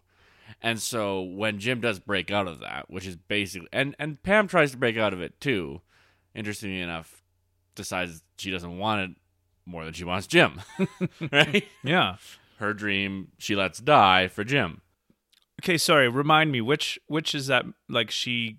She wants to be an artist and like So she, is that the and moment work she in moves graphic design. moves back to Scranton yeah, she from moves New York? back to Scranton Right, okay. from New York and leaves art school. She doesn't finish. hmm But I don't think she, that means that she, what her truest longing of her heart was to continue working at the paper company.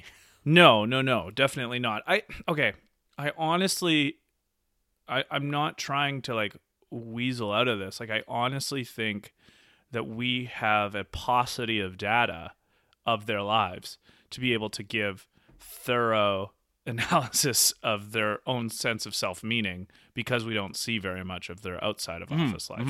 So yes, for the sake of argument, sticking straight uh, totally with vocation. We we do have statements by both of them though, being like, "What am I doing here?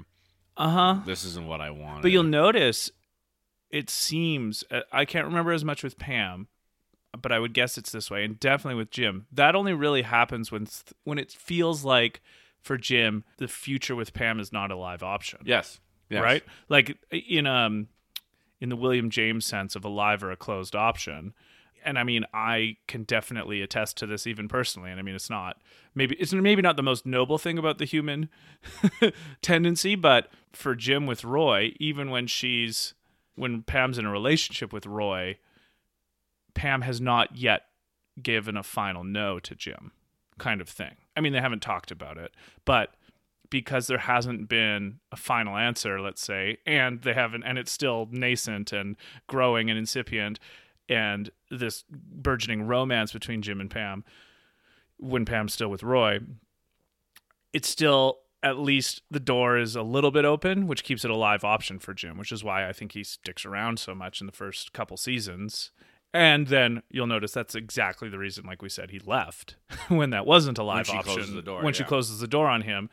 And then I think what uh, the show this is a show thing and the writers of the show being great little kind of meditators on how life works is that through kind of random serendipity and confluence of events they're back together again and they just happen to be not entangled well i mean jim is at first with karen yeah. but then just through confluence of events they happen to not be entangled with a significant other and this is kind of like this the moment where both jim and pam are not in a relationship with anybody else and they're in the same town together is probably what jim was praying for a couple years earlier when pam was with roy to be honest just to throw it on the table jim was waiting for pam and roy to break up right. Right. and I think it was because of his conversation with Michael at the at the booze cruise, where Michael's just like, "You got to say what you feel." I- I'm pretty sure, very hilariously, Michael inspires Jim, uh, which again is probably Michael's kind of like tentacle into everything charm that's you just don't understand but you still feel. Jim isn't willing to wait anymore. You know, he's got to get an answer because he feels like he's waited too long. Now, yeah, he's got to take now, that step. this is why I'm not saying it's a super noble motive, but I think it's a very understandable one. And I have in my life known girls that I wanted to keep around in my life in case they ever became single. Right. and think of that what you will, but it's true. There's something about them that I found so attractive. I didn't want to be make their life any more difficult than I had to, but there's a part of my heart that's like, oh my gosh, that would be such a wonderful thing to have. but but how often does the Jim moment come to you? Would you say where you're like you have to say something? probably more when I was like a teenager. Yeah, I've, I've been thinking about this. I feel like one of the great. This is going to seem maybe um, counterintuitive. One of the great adult, mature epiphanies of my life is that I don't have to end up with every girl I like. like Yeah, I can yeah. actually let go of a crush or even maybe something bigger than a crush if it's not the right thing for whatever reason. And I had a few hard lessons, well, one in particular, a really hard lesson of that in when I was living in Korea. I put so much stock into this thing and it didn't pan out and then I was like, well, I fucked that up because of all the stock I put into it. And Yeah. I made it I mean, not to say I was I wasn't totally unrealistic, but I just didn't I didn't go about it the right way. And so now like I still get that rush when I meet someone I like I think, "Oh my gosh, she's cool, she's nice, she's pretty." And there's like that little bit of like, "Oh, maybe this will happen." And then for one reason or another where it just doesn't it's not going to be a good live option, I'm able to more easily walk away from it. You That's know? and that's an interesting thing about Jim, right? Is it seems like he has a lot of live options. It's not like he doesn't have a fairly heavy dating life. Hey, he's right? handsome and charming and tall. handsome and charming and tall. Yeah. Yeah, and so uh, he seems to be doing just fine, and yet he never really seems happy with anyone except Pam. Yeah. And so I think maybe we're answering this question slowly here, but because Pam has recurred once or twice in his life and all of the tense things they kind of get through, I don't I, I really I really passionately believe this. I don't think you can overemphasize the value of being in a relationship with someone that you get along with. Yeah, The higher order pleasure it is to trust someone's reaction, know their sense of humor, know what they'll care about, and demonstrate for that for them, and they do it for you. All of that, like, you can't ever overemphasize how important that is. And I feel like by the time Jim has to make these really tough decisions about potentially following a different opportunity or being with Pam, the value that he has in that, and he, he realizes Yeah. what he has. because I mean, if you, this is something I think is not well articulated enough to like young people, especially, but like money is just one form of value in the social economy. Obviously, time, but relationships, lifestyle, form of living, enjoying your work. hobbies, enjoying your work. Like if you don't like your work, And I spending think a lot of time doing maybe a, a, a more charitable reading of what Jim can do is that by the time he has to make tough decisions, he's able to take in many more forms of value in his own decision making process. And I think that's the benefit of the doubt I would give Jim. I think he has integrity. It's tough. Like he kisses Pam when she has a boyfriend or a fiance, and like that's at one level. Obviously, we want to be like, "Oh, that's bad. Don't do that." At another level, like, uh, what's that expression? All's fair in love and war. Like, there's a kind of um, there's a tra- there's a there's the Hegelian tragedy in loving two people where it's a collision of rights you know and there's no like really good way to determine who and like what are we supposed to think in the office scenario jim is clearly a better partner for pam than roy is Actually, this is one of my favorite things about The Office is when they go to Roy's wedding.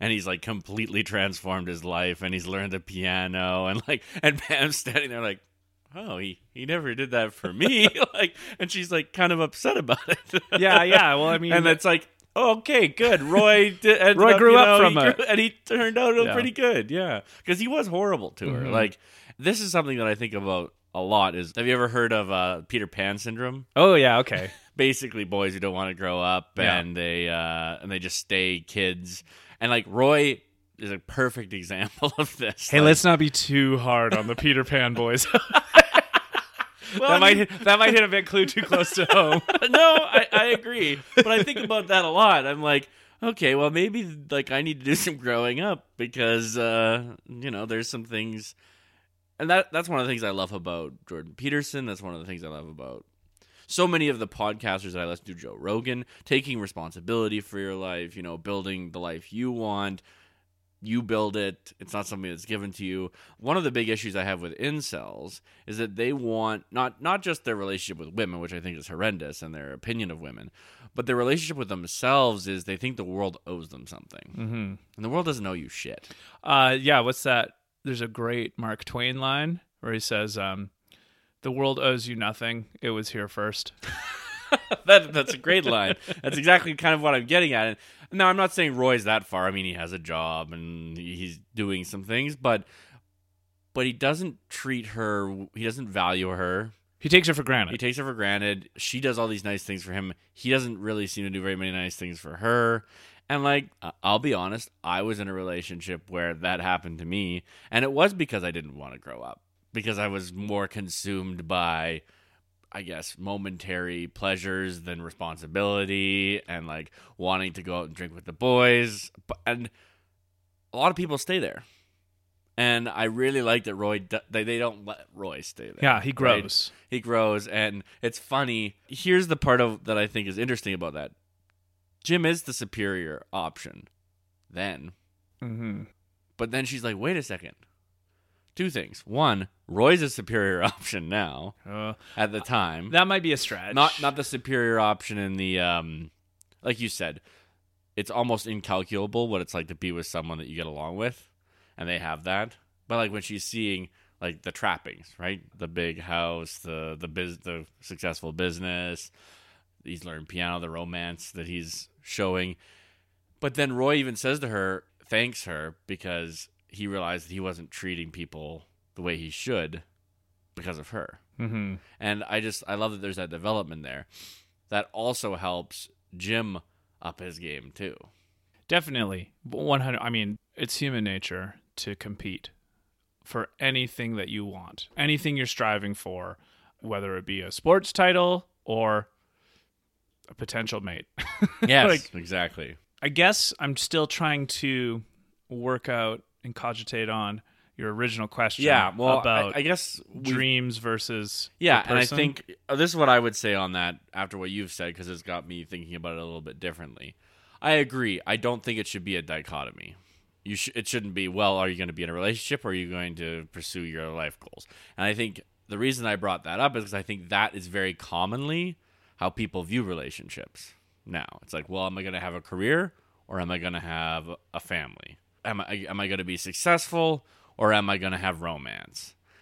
And it's interesting because I think there's a a theme, whether it be um, movies like The Notebook, where it's like, no, the happiest people they didn't go on and accomplish things in their careers. Their love was enough. Love was what drove them. And actually, one of the things I appreciate about The Office, like you pointed out, is that they find a way to do both. But it isn't easy. No. It's really, really hard. Mm-hmm. That's the reality of the relationship, and that's the beauty of the relationship. Well, I think one of the many incalculable jewels that this show leaves us with is that it kind of tricks us with so many surface level nonsenses and absurdities.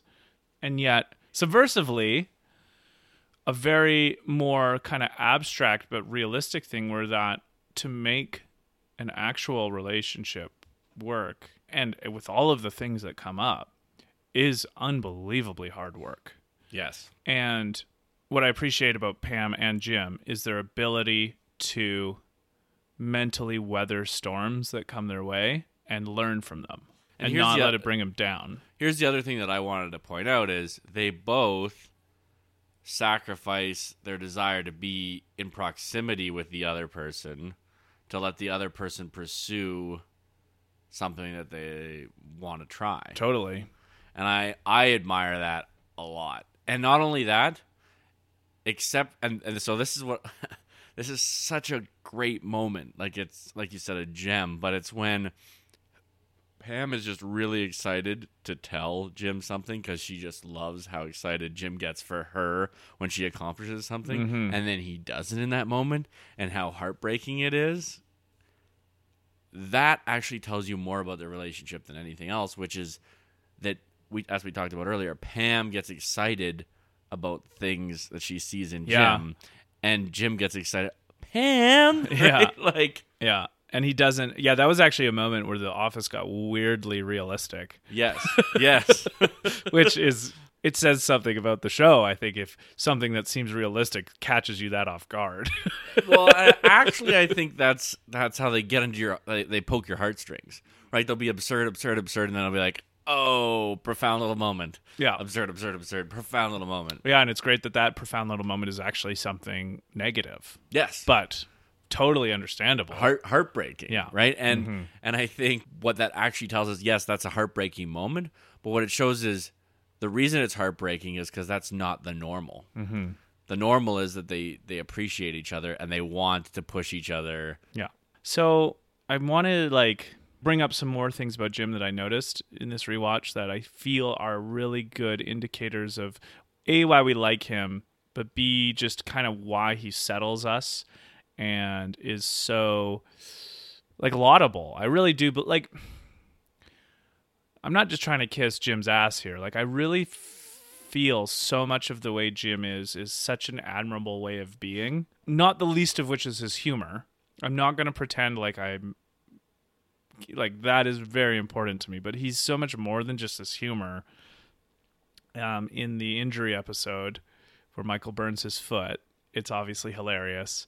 Dwight smokes his head in a car crash. Well, like Mi- Dwight's trying to go help Michael, h- hits the pole, gets a concussion, and so then they have to actually eventually they have to take Dwight to the hospital because he has a concussion. And there's that hilarious joke where Michael says to the doctor hey I've got a question for you. What's more serious a foot injury or a head injury? And the doctor says a head injury. And Michael's like you don't have all the information yet but what was so great about Jim in that is that Dwight obviously has I mean, Michael can't believe that people aren't caring more about his injury than Dwight's. Like, that's a classic Because- Michael moment. Michael's the center of the universe. Yeah. Yet Jim sucks it up in this moment. You know, like Jim's like, yeah, I'll do it. Okay. It's like super inconvenient to the day to have to go to take Dwight to the hospital. And Michael's being a little bitch about everything. And so I can't remember who says it. it. Might be Michael. Someone said, Michael's like, I can't drive. Jim, you drive. And instead of complaining or instead of saying, hey, why me? Jim's like, yeah, okay, fine. I'll do it. Like there's in a moment of poor me, pity, like, no, fuck off. I don't want to do that. Like make someone else do that he just sucks it up and i love there's a kind of great in in in difficult moments in the show i feel like there's an often really admirable kind of stiff upper lip side of jim where he's able to take he, he he's able to be at the bottom of the chain for whatever the shittiest job is to do because I mean, maybe he just doesn't want to deal with Michael being Michael. But I, I don't know. Like, I feel so, I, I feel an affinity to someone like that who's able to, hey, you're doing this shitty job now for no particular reason. It's arbitrary. It's like, if it'll keep the peace and if it will, it's what Dwight needs, fine, I'll do it. And I and I do admire are that in a person. Are, are you admiring? Okay, I'm just trying to pinpoint because you don't want to be someone who's walked over and like, and I'm not saying that Jim is that way, but obviously you don't want to be someone who people just gives the shitty jobs to all the time and. and those are the No, no, no, doing. no. Well, I think are you correct me if I'm wrong. What you're saying is you admire people who who will kind of go and do the shitty thing because it needs to be done, Mm-hmm. and they're and they're not upset about having to do it.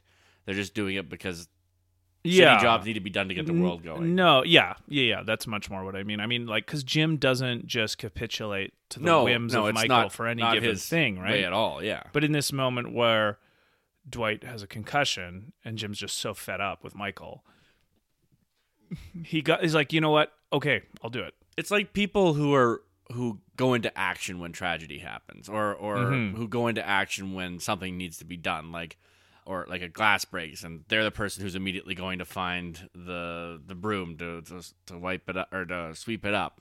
Yeah, I admire that in people too. Like the people, they're the pra- the practical people who are like, oh well, this has to be done, and get it done. Yeah, I mean, I would say in the serious moments, Jim is the practical one. Yes, almost. all, he seems to be the the one that calms everyone down. It's like, Yeah. okay, let's and there's a there's a huge i mean it's so obvious that there's a great distinction between the way jim is practical and the way dwight is practical because dwight's practicality is much more i think singularly focused on some sort of bottom line that is like we talked about before not exactly as circumspect about everyone involved in the situation as it could be and i think jim's practicality is so good because it's triaged and it's taking into account everyone involved in the situation. You know, like he's way better. He's at- got a high EQ, right? He's Yeah. got a high emotional Mhm. intelligence. and so that was just something I I really appreciate about him. I mean, I think we just mentioned this before too, but he's I, I like how he doesn't react to a lot of the things that like the things that set Michael and Dwight off and Andy and a lot of the other characters. They don't set Jim off. Did you notice that? Like Jim doesn't get upset He's kind in of the way that the other keel. yeah. Like he, he's not an emotionally volatile person. And I actually attribute this probably because the rest of his life that is his own. So he doesn't need that validation from the Michaels and the Dwights of the world. well, uh, that that's a fairly um, quintessential Jim characteristic. Is he doesn't seem to need validation from his work. No.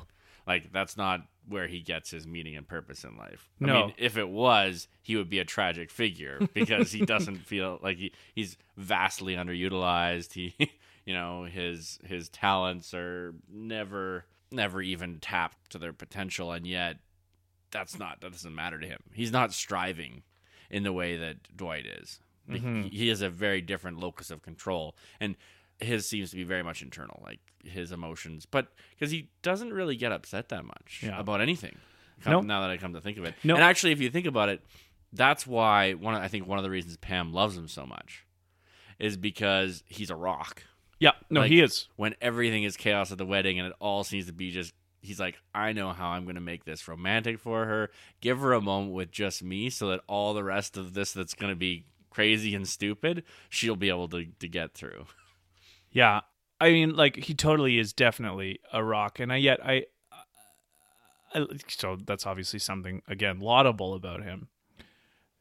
But and I mean, we've talked about this in other podcasts. In good writing of of your heroes or your characters you want to admire, is that they're they're more believable when they aren't perfect. Yes. and I love of all of the characters whose flaws show, I love when Jim's flaws show the most because I mean most of the other characters they're other than Pam, every other character's flaws are actually part of the joke. like they, Yes. they come out so much. That's hard to even call them flaws. Yeah, it's just kind of the way that they there, are. yeah. But here, I'm going to run through a couple of the things that I noticed that I consider that humanize Jim in a way that it shows that he's actually not in control of everything all the time. Yeah, okay. One of the things is he's always a little nervous around Roy. right? Right. He has a, a he- he realistic thinks- foible there. He's like, Roy is probably Uh, right to beat the shit out of me. Yeah. He doesn't like that Andy gets the honeymoon room the night before he can. like that just makes him uncomfortable and then he's out of control. When Pam's about to have their first baby, he's like kind of losing. He's like, I feel frazzled. You know what I you know I don't use that word or you know what it means when I use that word. Like he's he because he's out of the driver's seat. Yeah. He's out not out of the driver's seat of the social environment, but he's out of the Jim driver's seat. Right. When Jim's in the Jim driver's seat, he is Jim to the max, right? But when he's not, he's frazzled. And that's why he Right. uses that word. right. He's the one who spills the beans about Yeah, um, accidentally. about Pam's pregnancy to Mima, and then he just keeps sputtering and sputtering. and I mean, that's a great moment humor wise because he's actually trying to save the room from Michael, right? So his intention is to get Michael to shut the fuck up so that so that everyone can be spared of Michael and yet because of that and he says something so nice there too that we'll get to in a second but there's a silliness and an out of controlness that he gets that I love when the, it's the episode I didn't watch it for this run but I, I know it so well. It's the episode where Dwight has sent a memo to the whole office saying that the dress code needs to be classier. And and then he and, and so he dresses in a tuxedo, gels his hair back, and yet this is the day where Charles Miner, the new VP, shows up, and Charles Miner has no time for Jim's nonsense. like Charles Miner is actually the boss Dwight always wanted for Jim because he actually doesn't let Jim like- get away with his he's like, "Jim, shenanigans. what are you doing?" And Jim can't win, and he accidentally kicks a he ducks on a pass from Charles Miner and smokes Phyllis in the face when they're playing soccer, and and he says he can play and, soccer. and he so and so now Jim's on the back foot because he's wearing a tuxedo on the day the VP's there, and so he's getting all this negative. Uh, and That is a so, great So like all of those little things, I think I talked about this especially with Huck Finn. Like the the, the believability of your hero goes up a thousand percent to me when they're not perfect yeah, yeah, and the believability of Jim as someone who is a rock, who is forthright and thoughtful and kind and funny, to me is not diminished by the fact that he's not that all the time. It's actually made stronger. I wonder because I, I agree, and I think all of the best characters are. I mean, uh, the the more we see their humanity in in them and attach that to our own humanity that we experience regularly, the the more um, connected we feel to characters. I think we definitely feel that with Jim, and I I wonder why it is that we feel more affection for Jim. I think in those moments and more laughter and mockery towards the other characters during those moments. Is it? Do you think it's because Jim, as you said earlier, is the the thing that ties us to normalcy? Maybe he's the one we, maybe Jim and Pam are the people we see ourselves most in in the show. Like, I mean, have you ever done that thing with friends where it's like, who are what characters from The Office are we? Like, Yeah. nobody wants to be anyone but Jim and Pam, right? like, like, I've never met someone who's like, ah, yeah, I'm totally a Dwight and I love it. I, yeah, true. I mean, I feel like I could pull off a Creed. Life I goals. always thought of you as more of a Meredith. Uh, yeah, I put out. yeah. Okay. Yeah. No, that's a good point. I because is it only heroes that we want to see weakness? Because when we see weakness in other in the other characters, and there there's a lot more weakness in the other characters, we don't find that endearing or connecting us to them. Really, we we we laugh at them, and it's not a kind laughter. Do you know what I mean? It's not a oh they're so funny. mhm. It's a wow, they suck. Even Dwight, he's the butt of a lot of the jokes, and it's not in a aw, we love Dwight. It's a man, Dwight's just got himself in another pickle, or he's, he just keeps being thwarted. Yeah, I mean, I don't know. I mean, this this feels like maybe some territory I'm not an expert in because it probably involves some like film or show theory, like how to make characters in such a way that you have the right contrasts so that you can in the ways that are desirable manipulate your audience into liking or not liking what they're supposed to like or not like. And I know that there there that exists, like that form of ways of making shows exist. I I I guess the reason we care more about Jim and Pam, well, I think the biggest reason we care more about them is that we know them way better than most. I mean, even though that this is an ensemble show, I still think there's four main characters. Like I think Michael, yeah. Dwight, Jim, and Pam are the main characters of the show. Although we get a lot of Andy. we eventually do. And Erin, and Erin more. makes a lot of appearances. They the all of the secondary characters make a massive stride forward after the second season, I think. And it's actually one of the great beautiful things of the show is how much better the other characters get. But I think that we just get less of the other characters' souls than we get of Jim and Pam. Like I think we get Jim and Pam bearing their soul way more than anyone else in the show, except for maybe Michael. And so I think that also probably contributes to why we feel like even though it's way smaller, the good Michael wins out. I, I mean, I, you said you, you can't hate what you know. Yeah, I think that yeah, you can extend that continuous. Like you like more what you know more. right. Well, yeah, yeah. And so I think the biggest reason is because we know Jim and Pam more. And because we know them more, we see way more of the normalcy. I mean, like, probably a character like Oscar is just as normal. We just get way less of his story than we get of those. And so I think that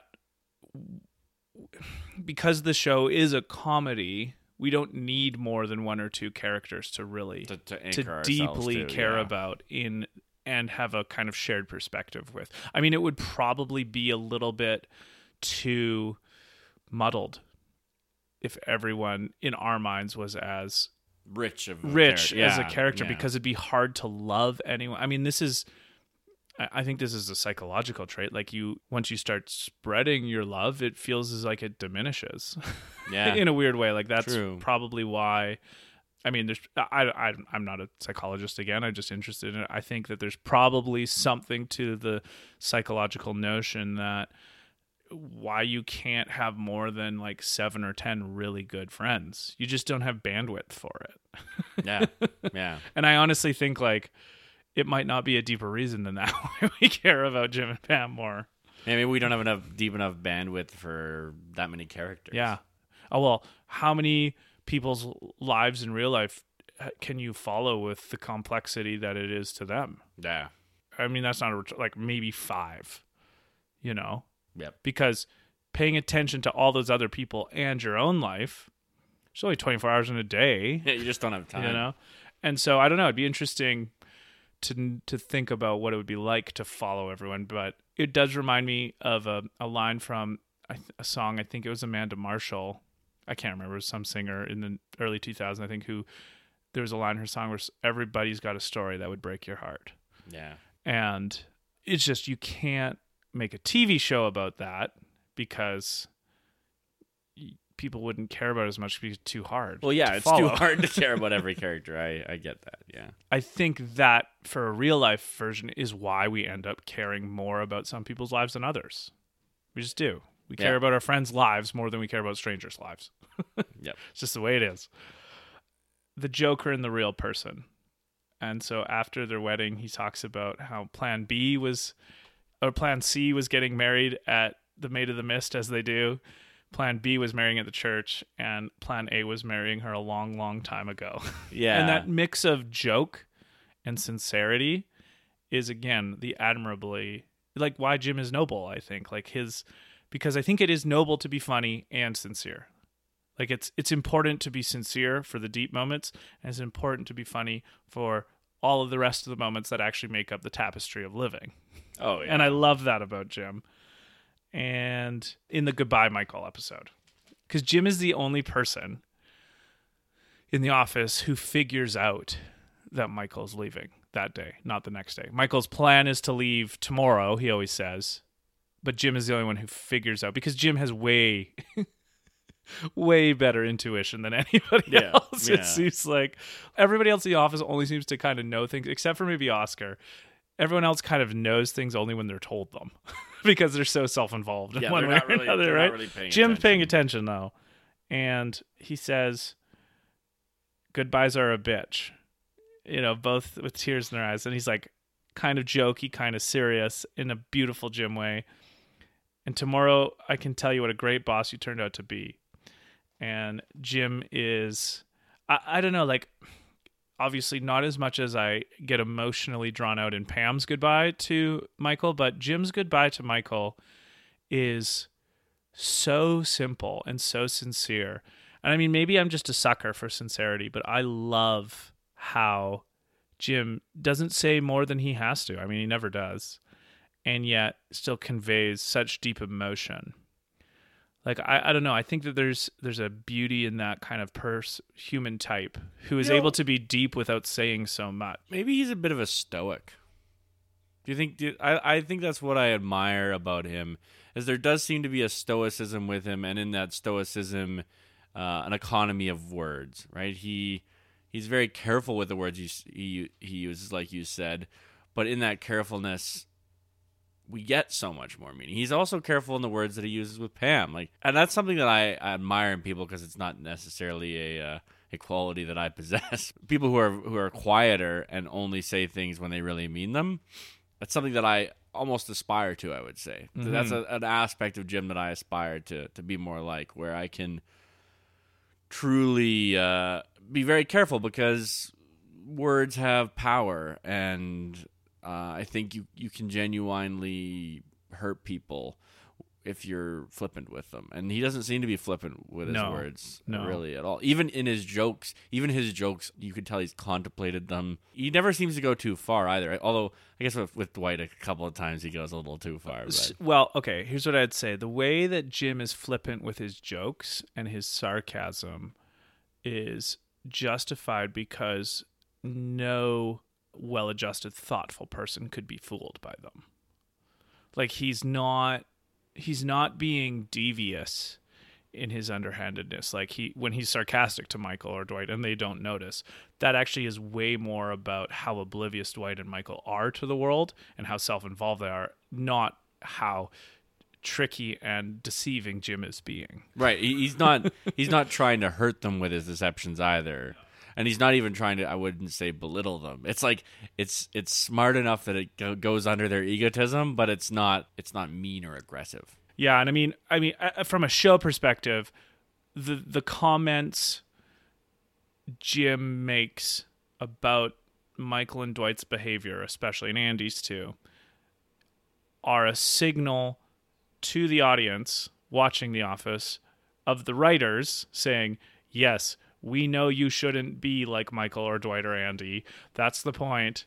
And so you can suspend your wink, wink, disbelief nod, again. nod yeah, kinda thing, Exactly. It's a very subtle break of the fourth wall. I mean, I, I can't even say you can't break the fourth wall in this show because There is no there is fourth no fourth wall. Yeah. the camera is meant to be a character in the show. That's why I don't think he's harmful in his insincerities. And they're charming because he's not trying to hurt anyone, and you, no fair-minded person could think that he would be. Right. Yeah, I like that. And that is a that's a nuanced way to live. Like you can't Yeah. just do that, right? I mean, No. a lot of people are more ham-fisted about their jokes. Uh, I know I probably am more ham-fisted about my jokes or but he's very nuanced about it and like it does take I would imagine a lot of mental energy to be able to make those kind of jokes that aren't hurtful. Do you think the more literal-minded Dwight would be hand-fisted about his jokes? yeah. Yes, I do. Yeah. Yeah, and I think that that's kind of like all of the subtle things about Jim just pile up into our adoration of him. It's almost impossible to think of someone worthy of Pam, and yet Jim is. That's one of the beautiful things about their love is how hard they work to be worthy of each other. Like and I and I love yes. that aspect of the I've, I've heard it. I've heard it said that as a man, and I'm assuming it's the same as a woman. If you want to, you know, stay in love and stay in a, in a good state with your partner, always be trying to win them. Mhm. Like, Yeah. act always like you did at the beginning. You'll be fine forever. Yeah, every day is uh, like the first date again. yeah, yeah. Well, and and, I, and I like that. I think I think there's a lot of wisdom there. Oh, I think that's why we I mean we talked about that a lot in the Blue Valentine episode. exactly. Like that was the problem with that relationship. Right, yeah, they stopped They, trying. stopped trying. Uh, and then obviously Jim and Pam's relationship is an amazing and wonderful component of this. And I took a couple notes on some of the little things I noticed that I think are the glue of why it works so well. So in the Hot Girl episode, Pam calls Dwight over. They send Dwight in to talk to the hot girl so Jim can bond with Pam. And they're just making small joys for each other here. Slow day, boring. Let's have a little fun together. And that little, let's have a little fun together is the X's and O's of Jim's relationship with Pam and vice versa. Right. Right? The, the small little funs that they have. And I, I think of some of the best moments I've ever had with girlfriends. And it is those little making funny comments with each other while you're people watching. Or laughing about something like just that just is hilarious to both of you. Yeah, or like you're watching a TV show and somebody does something stupid and so you make a comment about how they're doing the stupid thing and then the person with you makes what the next comment would be if you were living that situation and then you and so you kind of role play the stupidity of the characters. And you don't have to ask them to do it. It's kind of unprompted. Like they know it's almost like they know what the right thing to do next is without being asked and that little aspect of Jim and Pam is so so wonderful. I love how they always like they just prank Dwight so hard together at the Office Olympics. They're throwing stuff into Dwight's mug, and then this is from their wedding episodes. They take mental pictures of Yeah. everything from the Yeah. wedding. Like just that little heuristic is so beautiful. Jim cuts his tie to make Pam feel better when her veil is torn, and it's like truly not about things or stuff, just what matters. Uh, Oh, I love that about their relationship. Like it's not about the trappings. Yeah, It's well, about the relationship. you to contrast it to a relationship that isn't working in a great work of fiction. American Beauty is one of my favorite movies ever. And what I would say maybe is the best scene in the movie. It's the only scene where Annette Bening and Kevin Spacey's characters are potentially going to be intimate with each other. They're married, but they seem to be hating each other. And they're like getting intimate on the couch. And Kevin Spacey, Lester Burnham has a open beer bottle.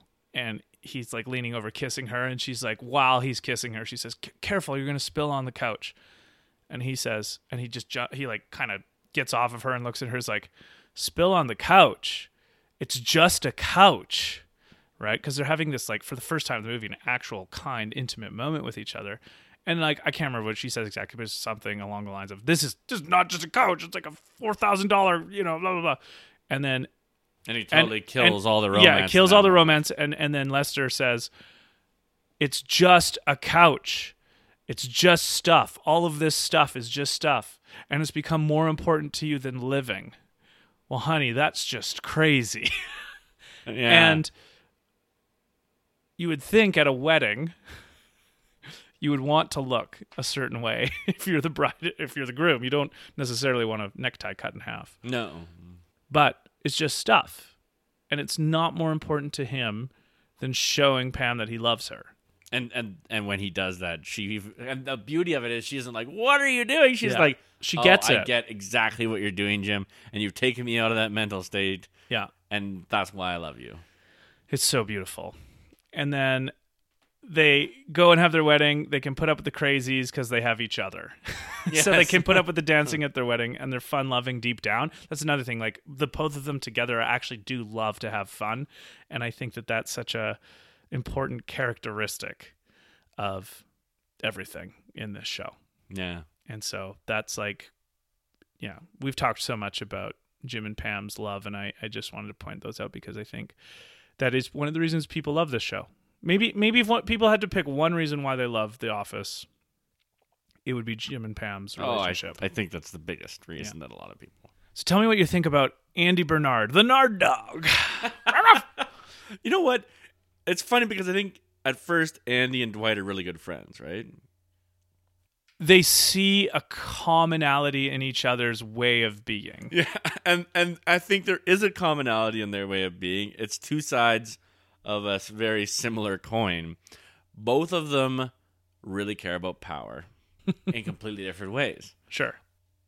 But the big difference between Dwight and Andy is that Andy's terribly insecure and Dwight isn't. Yes. Right? like Mhm. as much as Dwight is weird and Dwight is an ass kisser and all that stuff, at the heart of it, there's actually a similarity between Dwight and um, Jim in that they're internally Quite secure quite secure with who they are. like Dwight isn't really worried what other people think about him, and Jim's not. I don't think Dwight can even comprehend what it would be to have other people think about him.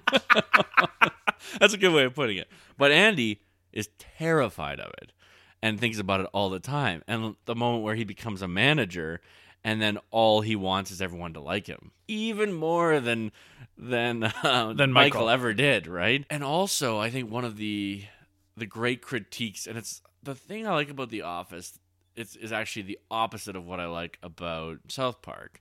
South Park's in your face, smash it until you understand it, like bang it into your head. And um, The Office is so subtle.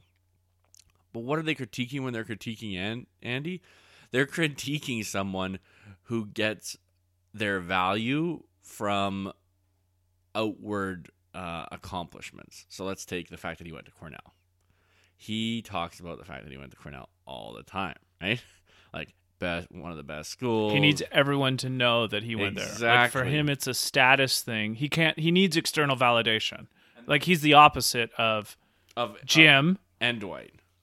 I guess Dwight doesn't need external val, but Dwight would need validation from his superior. True. So I guess he does need external validation. That's a good point And he needs validation from everybody. from everyone who doesn't even know him.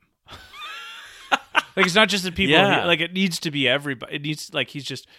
I, I mean, I'm glad you brought up his lack of his insecurity because the very first note I made about him is a line he has from the Crime episode where he says, "You're always safe with me. I'm a very good screamer."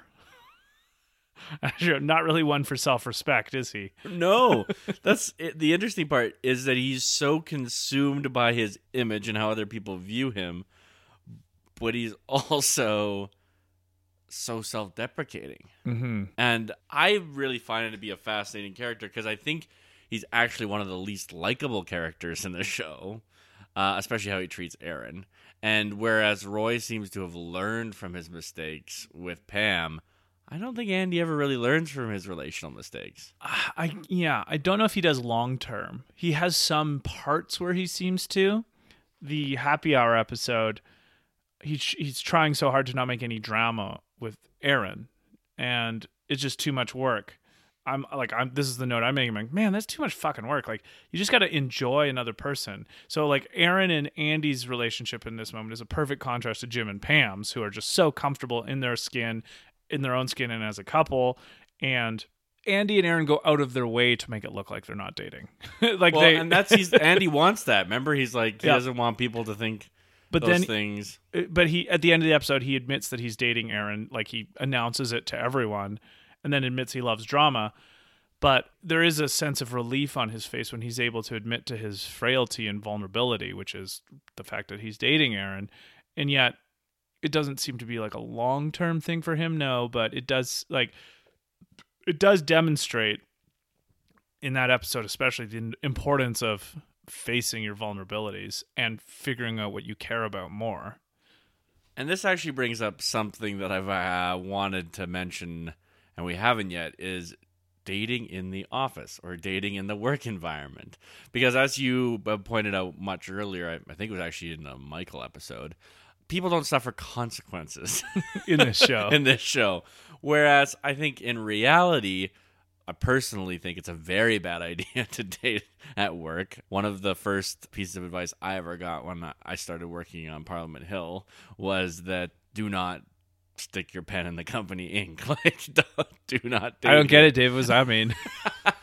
I would I would You- prefer you to be you as explicit as possible. You have a sharp mind. you, oh, can, like- you can pick up what I'm laying down. Yeah, the rationale for it is you're working with these people. You have to get things done with these people, and if suddenly you're you're bringing in the intense emotions of romance and intimacy and and heartbreak, it's going to cause serious work problems, and and has for me in the past. And I'm I know many people who it's done the same yeah. for. I, I mean, okay, so the catch twenty two of that particular meet people. way is that the people you see the most are the people you work with.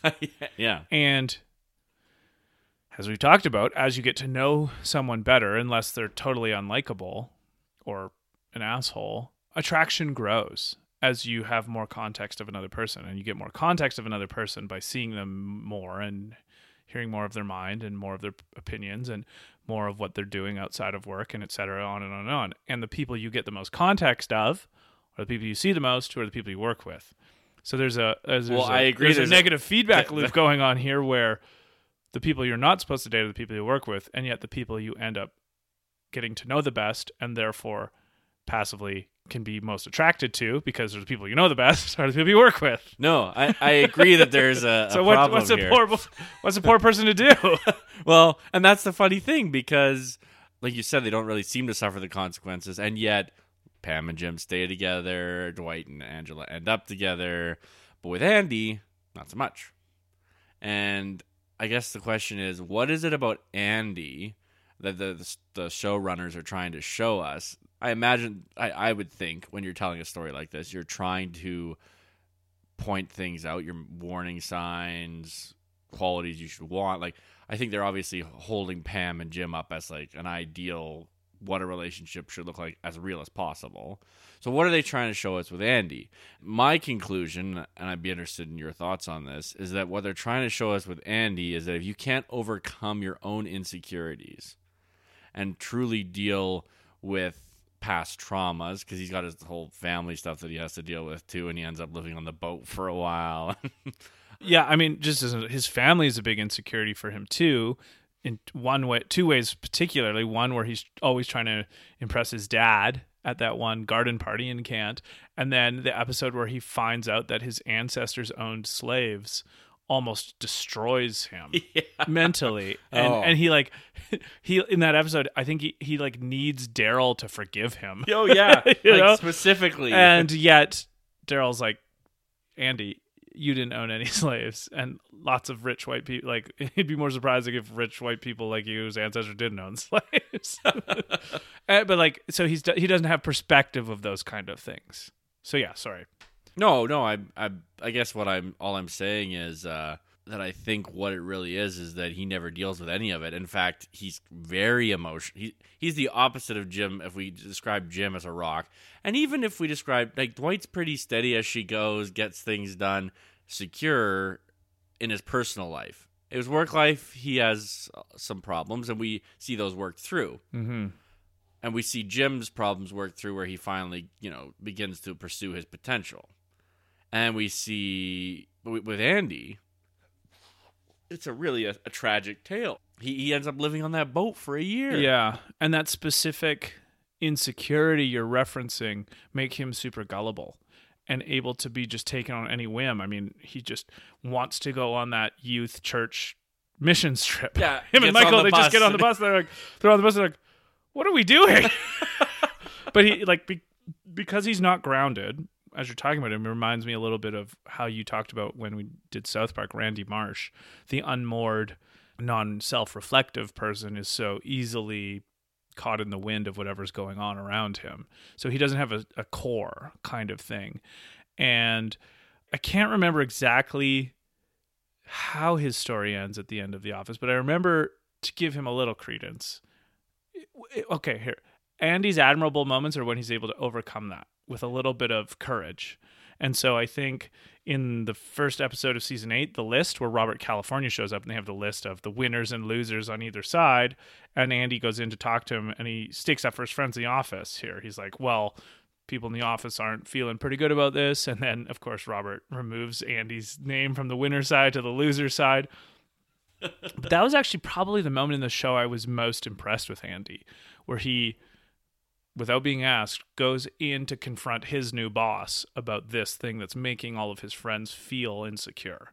So maybe, well, maybe because he knows what it's like to feel insecure, he's able to empathize with them really well. Like that point doesn't overrule what you're saying. I'm saying that maybe the antidote to insecurity is courage.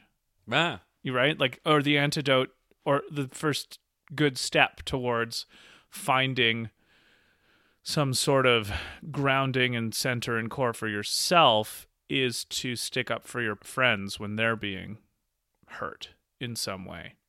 You know, because he can know what that feels like. At the very least. It goes back to what we were saying earlier about like a person who's like one of uh, Michael's greatest qualities, right? Is that he knows what it what something feels like, and therefore, and he knows what it's like to not be loved, and so he's super sensitive to that. Mhm. He can actually give wisdom on it. Yeah. And so again, maybe he grows, maybe I, I don't know. Like I feel like in the last two so in the two seasons where Michael's gone and Andy takes on a slightly more prominent role because Ed Helms was a little famous, so they needed someone more uh, like Andy Andy had a good growth into the show, I think from a humor perspective that made him the logical choice to have more lines and more scenes in the last two seasons. I don't know. Like I feel like he grows up a little bit, which maybe too little, too late. I guess he just doesn't seem to have the same kind of uh, catharsis at No. the end that any of the other characters do. Yeah, I mean, probably the best way again to think of Andy is a cautionary Yeah. tale. Like, Yeah. what is uh in the Bilkinism? He's a rang rang. Well, no, because rang rangs are nihilism. If we're going to take about someone's behavior putting you off something, Andy's behavior certainly turns you me off, that way of life. Yeah. insecurity and lack of self-respect. but I don't know. I still have a soft spot in my heart for him, even though he's kind of crazy. I do too. Uh, That's why I think it's kind of.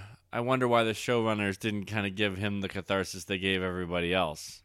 I mean, he goes to work at Cornell. Maybe they do, and I don't remember exactly. And Well, then maybe we'll- that's sad that we maybe just we'll get even remember. Well, okay. So, to be fair to the internet, I find season eight and nine of The Office to be the least officey of the office. I mean, they're good, but without Michael, it's not the same.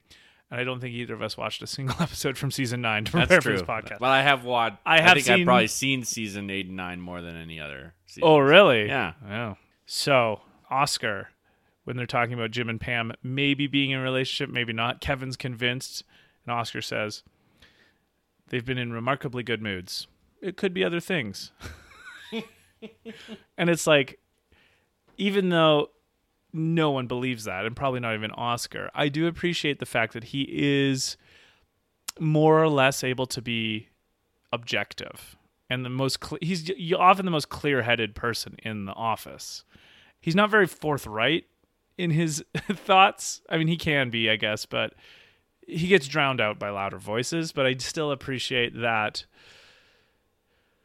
I appreciate the perspective that is able to take on other interpretations of an event before you know for sure Right. even if it's 98% Not in one direction conclusions. yeah. Most specifically, not jumping to a conclusion when all of your psyche wants to.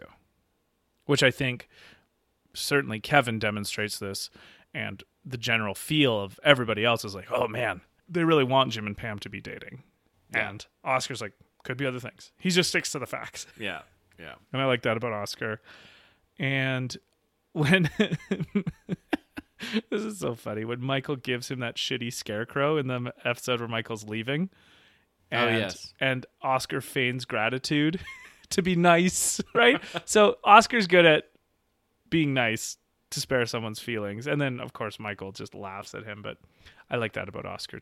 I think maybe if there is a villain of the show, Is it Toby? no, I don't think it's Toby. I think Toby's too pathetic to be a villain. I think the villain, if there is one, is Ryan. Actually, Oh, I think. Ryan is the is the because if you know The Office, you know enough of Ryan's cynicism and exploitation and wishy washiness. So maybe villain isn't exactly the right word, but he's unimpressive enough and he's self involved in a way that is not admirable, but he's smart enough to actually do damage to other people Yeah. which makes him more of a threat than anyone else who's selfish in the office. I think because he's well, he smarter does, than he anyone does else up, but then he gets his comeuppance by Mm-hmm. working at a bowling alley. But I, yeah, they give us what we want. But I think that the the thing that I noticed in the episodes I watched recently that spoke to me the most about why I don't like him. He's really the only character I don't like. Like as a person, I don't think I'd like him. Is In the Office Olympics episode, Pam makes all of these medals out of the yogurt cup lids, right? The bronze and the gold and the silver. And he doesn't see the kindness in Pam's effort into make all these medals. Like he's just like these look stupid. What are you why? And he's too practical and not enough of a generous spirit to take He's in- also horrible to Kelly. Yeah, I mean, he's terrible. I mean, she's I'm not, not, the easiest in the world either, I No, think. but I mean, he leads her on, and yeah, he won't no. really. But I, I don't know. Like, I think that there, uh, that would be how I would phrase it: is that he doesn't have a generous spirit, and I think that that's what adds to his villainy for me.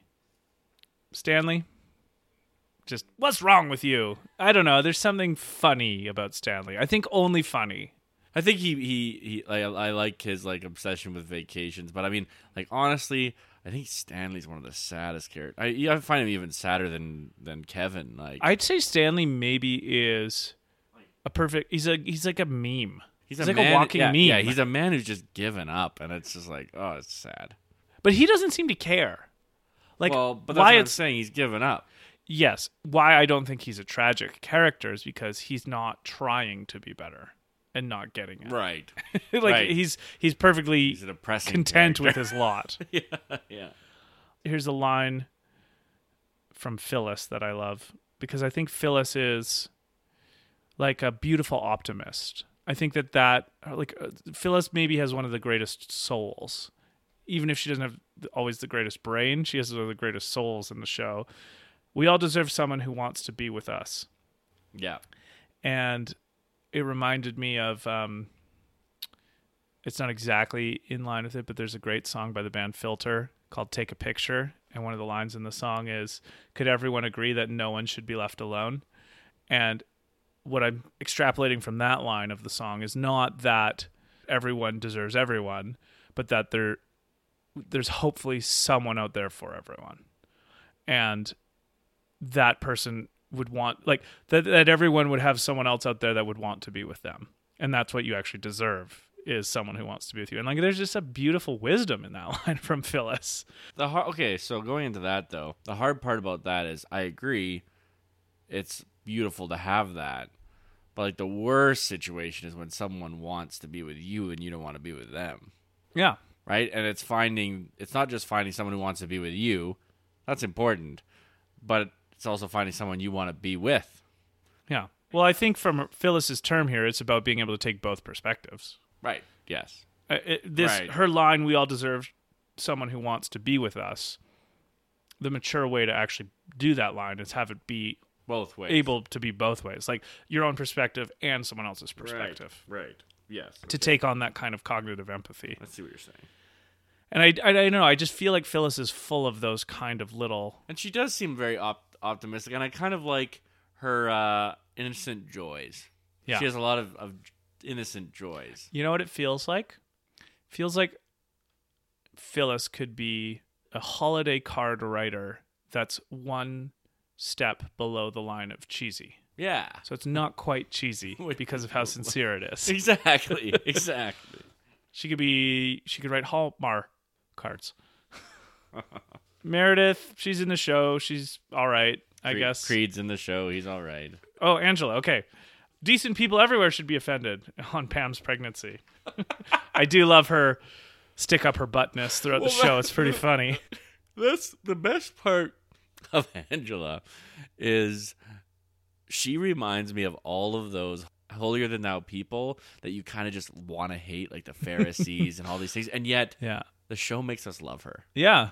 And I think that is one of the greatest feats of The Office is when it starts off, she's the stick up her butt, you know, puritanical, images everything, and the world just deals her a bad hand after bad hand and beats the crap out of her. And instead of becoming a bitter, you know, brittle, angry woman, she actually softens and like Mhm. learns to love Yeah, she softens her heart. yeah, That's and I love that. Like, I Mhm. think that her. That's why I, I think that she and Dwight have the best character arcs Mhm. in the whole show. Because I mean, when you start watching that show, you you can't even imagine caring about Angela, right? Yeah. Like she, the way she treats Pam, but at the end you're like, oh, I'm so happy that she gets love with.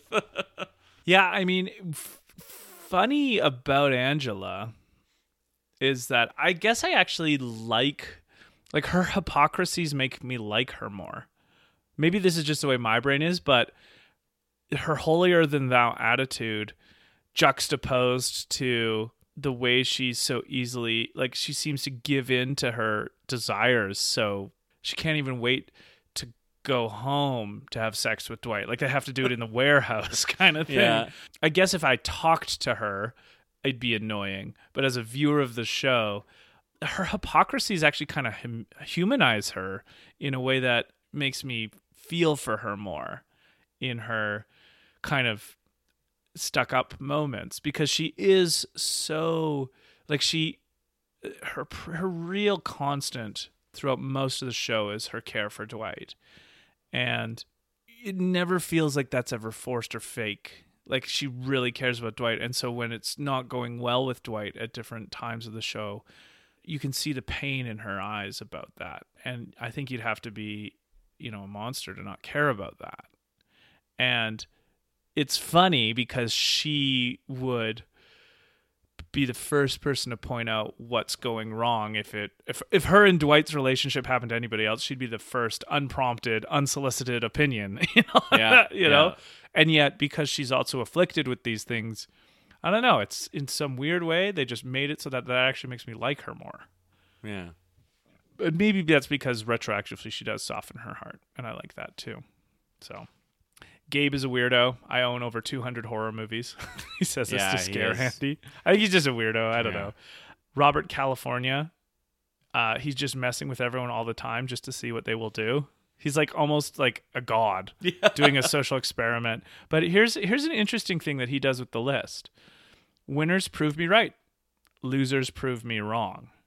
A weirdly useful way to think if he is above the fray. Because he's issuing a challenge to everyone to change his perspective. Right. And but the thing is, he does seem to be willing to change his perspective. Hmm. Now, why that attitude is interesting to me is that the premise of that attitude or that saying means that he himself is not involved in anybody's opinion. Like he's above it. Now, obviously, he's above it in the sense that he's a CEO, so he doesn't have to. Like, there's no. But I think that to me, why Robert California is not actually as good of a leader as Michael is that Michael, like Michael gets in the trenches with his team. And so if Michael were to issue a challenge like that, for all of Michael's faults, he would probably be able to say something like, and I want to prove myself to you too. Right. I, I think Michael would at least get to that point. Yeah. And and so no, and I but I but he might I think he would feel it. Yeah. I have a a natural repulsion to people who really expect something out of others when their skin isn't in the game at all. Like I feel like Robert needs to put his skin in that game a little bit to make it more meaningful. Whereas he's actually just above the fray. And like I don't know, maybe there's a point where that doesn't need to happen like like we said, Obi Wan Kenobi is above the fray of the battles between Luke and Han. But then I'm like, well, I don't know. He could have helped out more. like he could have been more forthcoming and like told, Told Luke more more things, yeah. more things, made He- himself yeah, more he- involved in the story. Lying to Luke. I don't know. Like I, I haven't thought about it this enough, so I can't give like a, a really cogent opinion on it. Other than I, I, my intuition pulls me towards respecting the person more who p- puts skin in the game themselves and doesn't just challenge it and is standing outside the realm with everybody else. Yep. Yeah. Kevin is a dick. I don't know. He's funny. I feel bad for him, but he doesn't learn. So Toby is. Doesn't we he have a terrible gambling addiction too? uh, yeah, out, and he's yeah. not. I don't know. I mean, he becomes a total dick to everyone once he's a winner in Robert California. But one day winner, making fun of everybody else. I feel bad for him sometimes, but I think he's mostly humor. and Creed, obviously, and Toby, we talked about. So, just the last, my favorite non-main character of the show, and I think maybe the greatest ever character put into a show later in its run is Erin. Yeah. I fucking love Erin. she is so sincere, she's too I don't want to say dumb. She's not quite she doesn't quite have the ability to think through everything enough to make her the things she says she's like accidentally honest like you don't really think she's tr- like she says something that's self-deprecating she doesn't seem like she's knowingly doing it. She doesn't that. even know that She's- it's deprecating herself. yeah, Yeah. yeah, like she doesn't realize that it's actually a self roast and her and she's kind. it's almost as if she's kind of like a little bit like separated from everything else, as if she kind of Mhm. lives on a different plane, and and that just there's not a full congruence between Yeah. her and normal people. no reality. no no there's something off Yeah, there's just a little bit off. like, there it's might be something definitively quirky about her Yeah, yeah, exactly. But so here's a great line of that though. It's in the it's in the the episode the list and it's the one where everyone's planking, right? And Yes. you see her pl- she's planking while Oscar's walking in and she, then she does a, a to the camera it's like it's called planking. You either got it or you don't. And I don't. Uh, but she says she says the part where she is like the first part of that seems like bragging, right? The second part seems like self-deprecation, but she says the entire thing with the same tone of voice and excitement as if she doesn't understand the connotation of either of them. yeah, And and yeah. and like that kind of innocent or yeah, I would say not naive. That innocent sincerity is something I find so charming about her in the, in her style of humor. Uh, I wish I knew who my birth mother was so she could tell me to choose. and so I don't know. I just find her so so unbelievably sweet and kind. she's and a very wholesome. enjoyable part of the show. because I don't. I think it was season five she first came in, so she's like half the show she's not there, and yet once she's there, you can't imagine that show without her. I would say. Yeah, I'd agree. I think if she had been from the beginning, she would have been one of the main characters by the end too. Like I think there had been there's so much to do But her. so would Andy probably. well, yeah, and Andy becomes because Andy. Yeah. I think Andy joins in season three Yeah, in Stamford with Jim and Karen when they're over there. that's right. That's right. Anyway, bring up things show related that you want to talk about. I think it's interesting that this show is so comforting to people. I don't even think even in the four hours that we've four and a half hours that we've talked about it now, Five. five five hours that we've talked about it, we that we've really fully articulated why it's so comforting. But here's what I'd say I why I think it's so comforting. Because it's real enough to make you feel at home.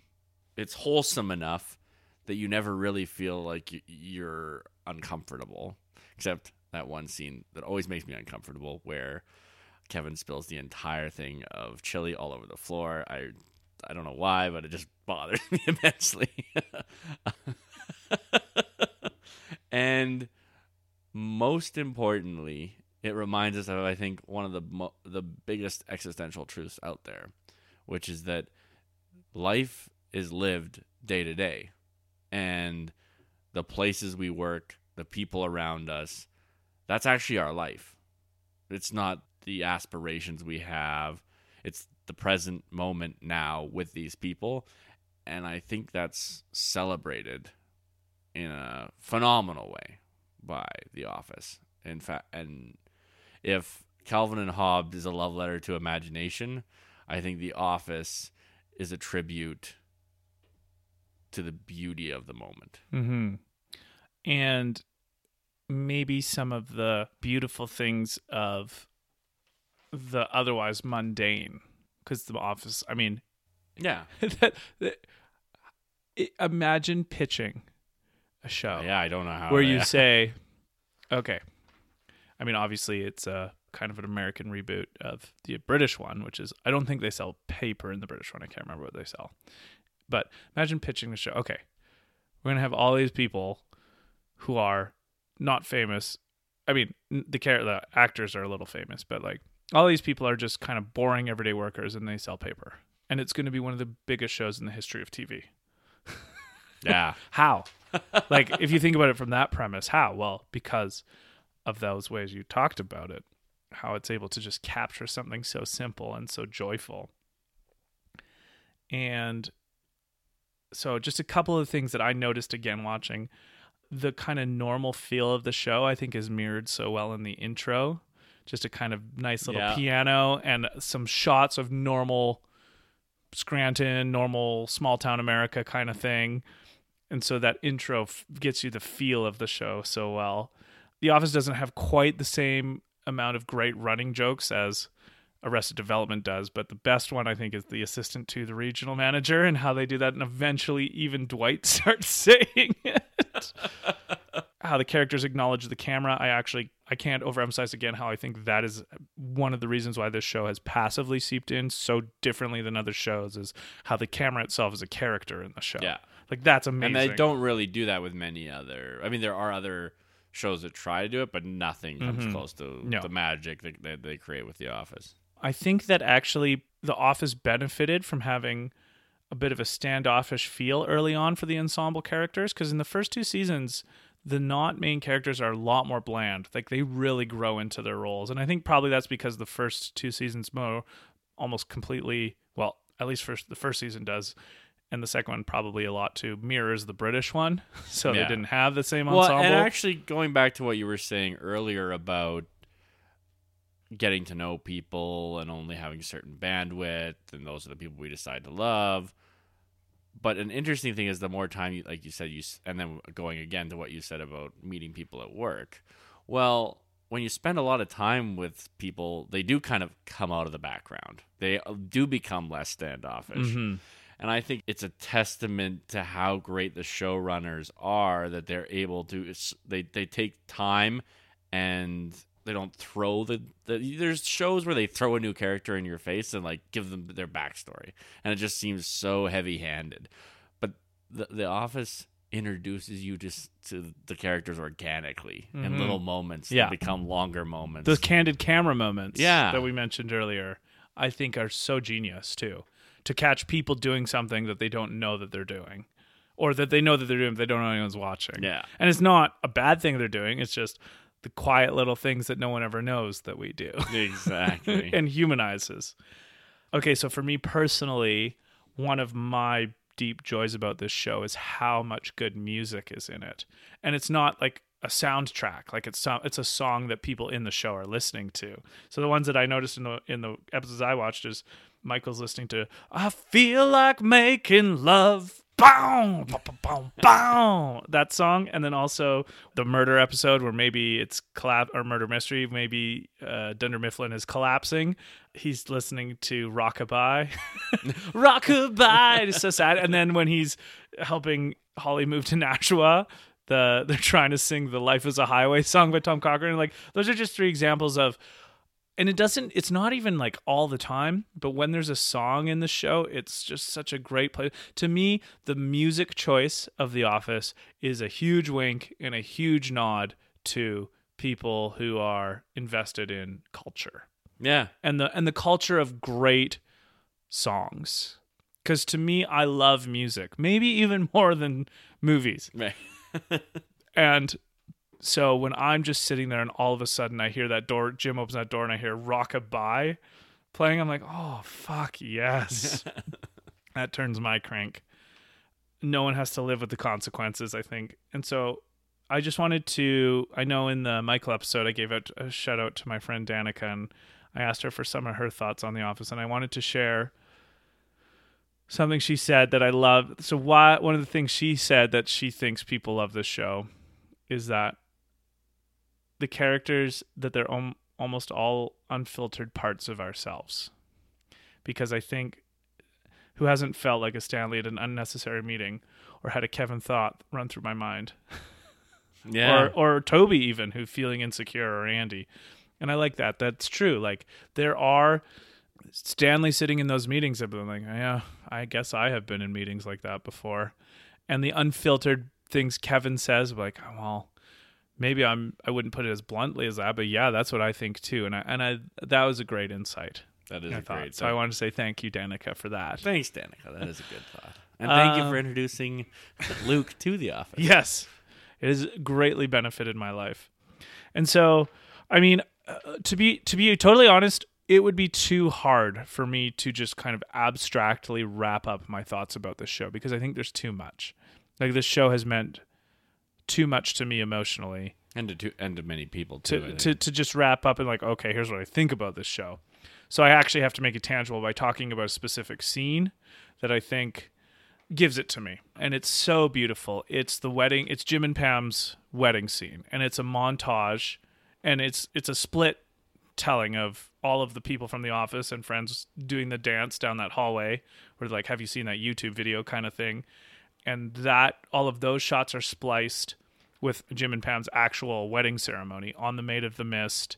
That's where they actually get married, right? Like I think they Yeah. have someone ordained uh, who's ordained yeah. perform the ceremony. He puts the ring on her, vice versa, and all of this is like there's music overplaying all that, like the song that they're dancing to, and so I think this segment captures the perfection of this show because it is so emo- in such an emotionally resonant way, demonstrating maybe the two most important things in life, which are humor and love. And that is what this show does for me. humor and love. I mean, that's what that, humor- the show is about. Humor and love. And that's The Office in a nutshell, I would say. Couldn't have concluded better myself. So, thank you for listening to these very big Office episodes. But you know what? If you love The Office as much as I do, it, it's easy to talk about. so, these, we could probably have talked about it longer. yeah. So, I just want to say thank you so much for listening. And my name is Luke Mason. And my name is David Parker. And this has been another episode of Really True Fiction. Have a good one. Thanks, guys.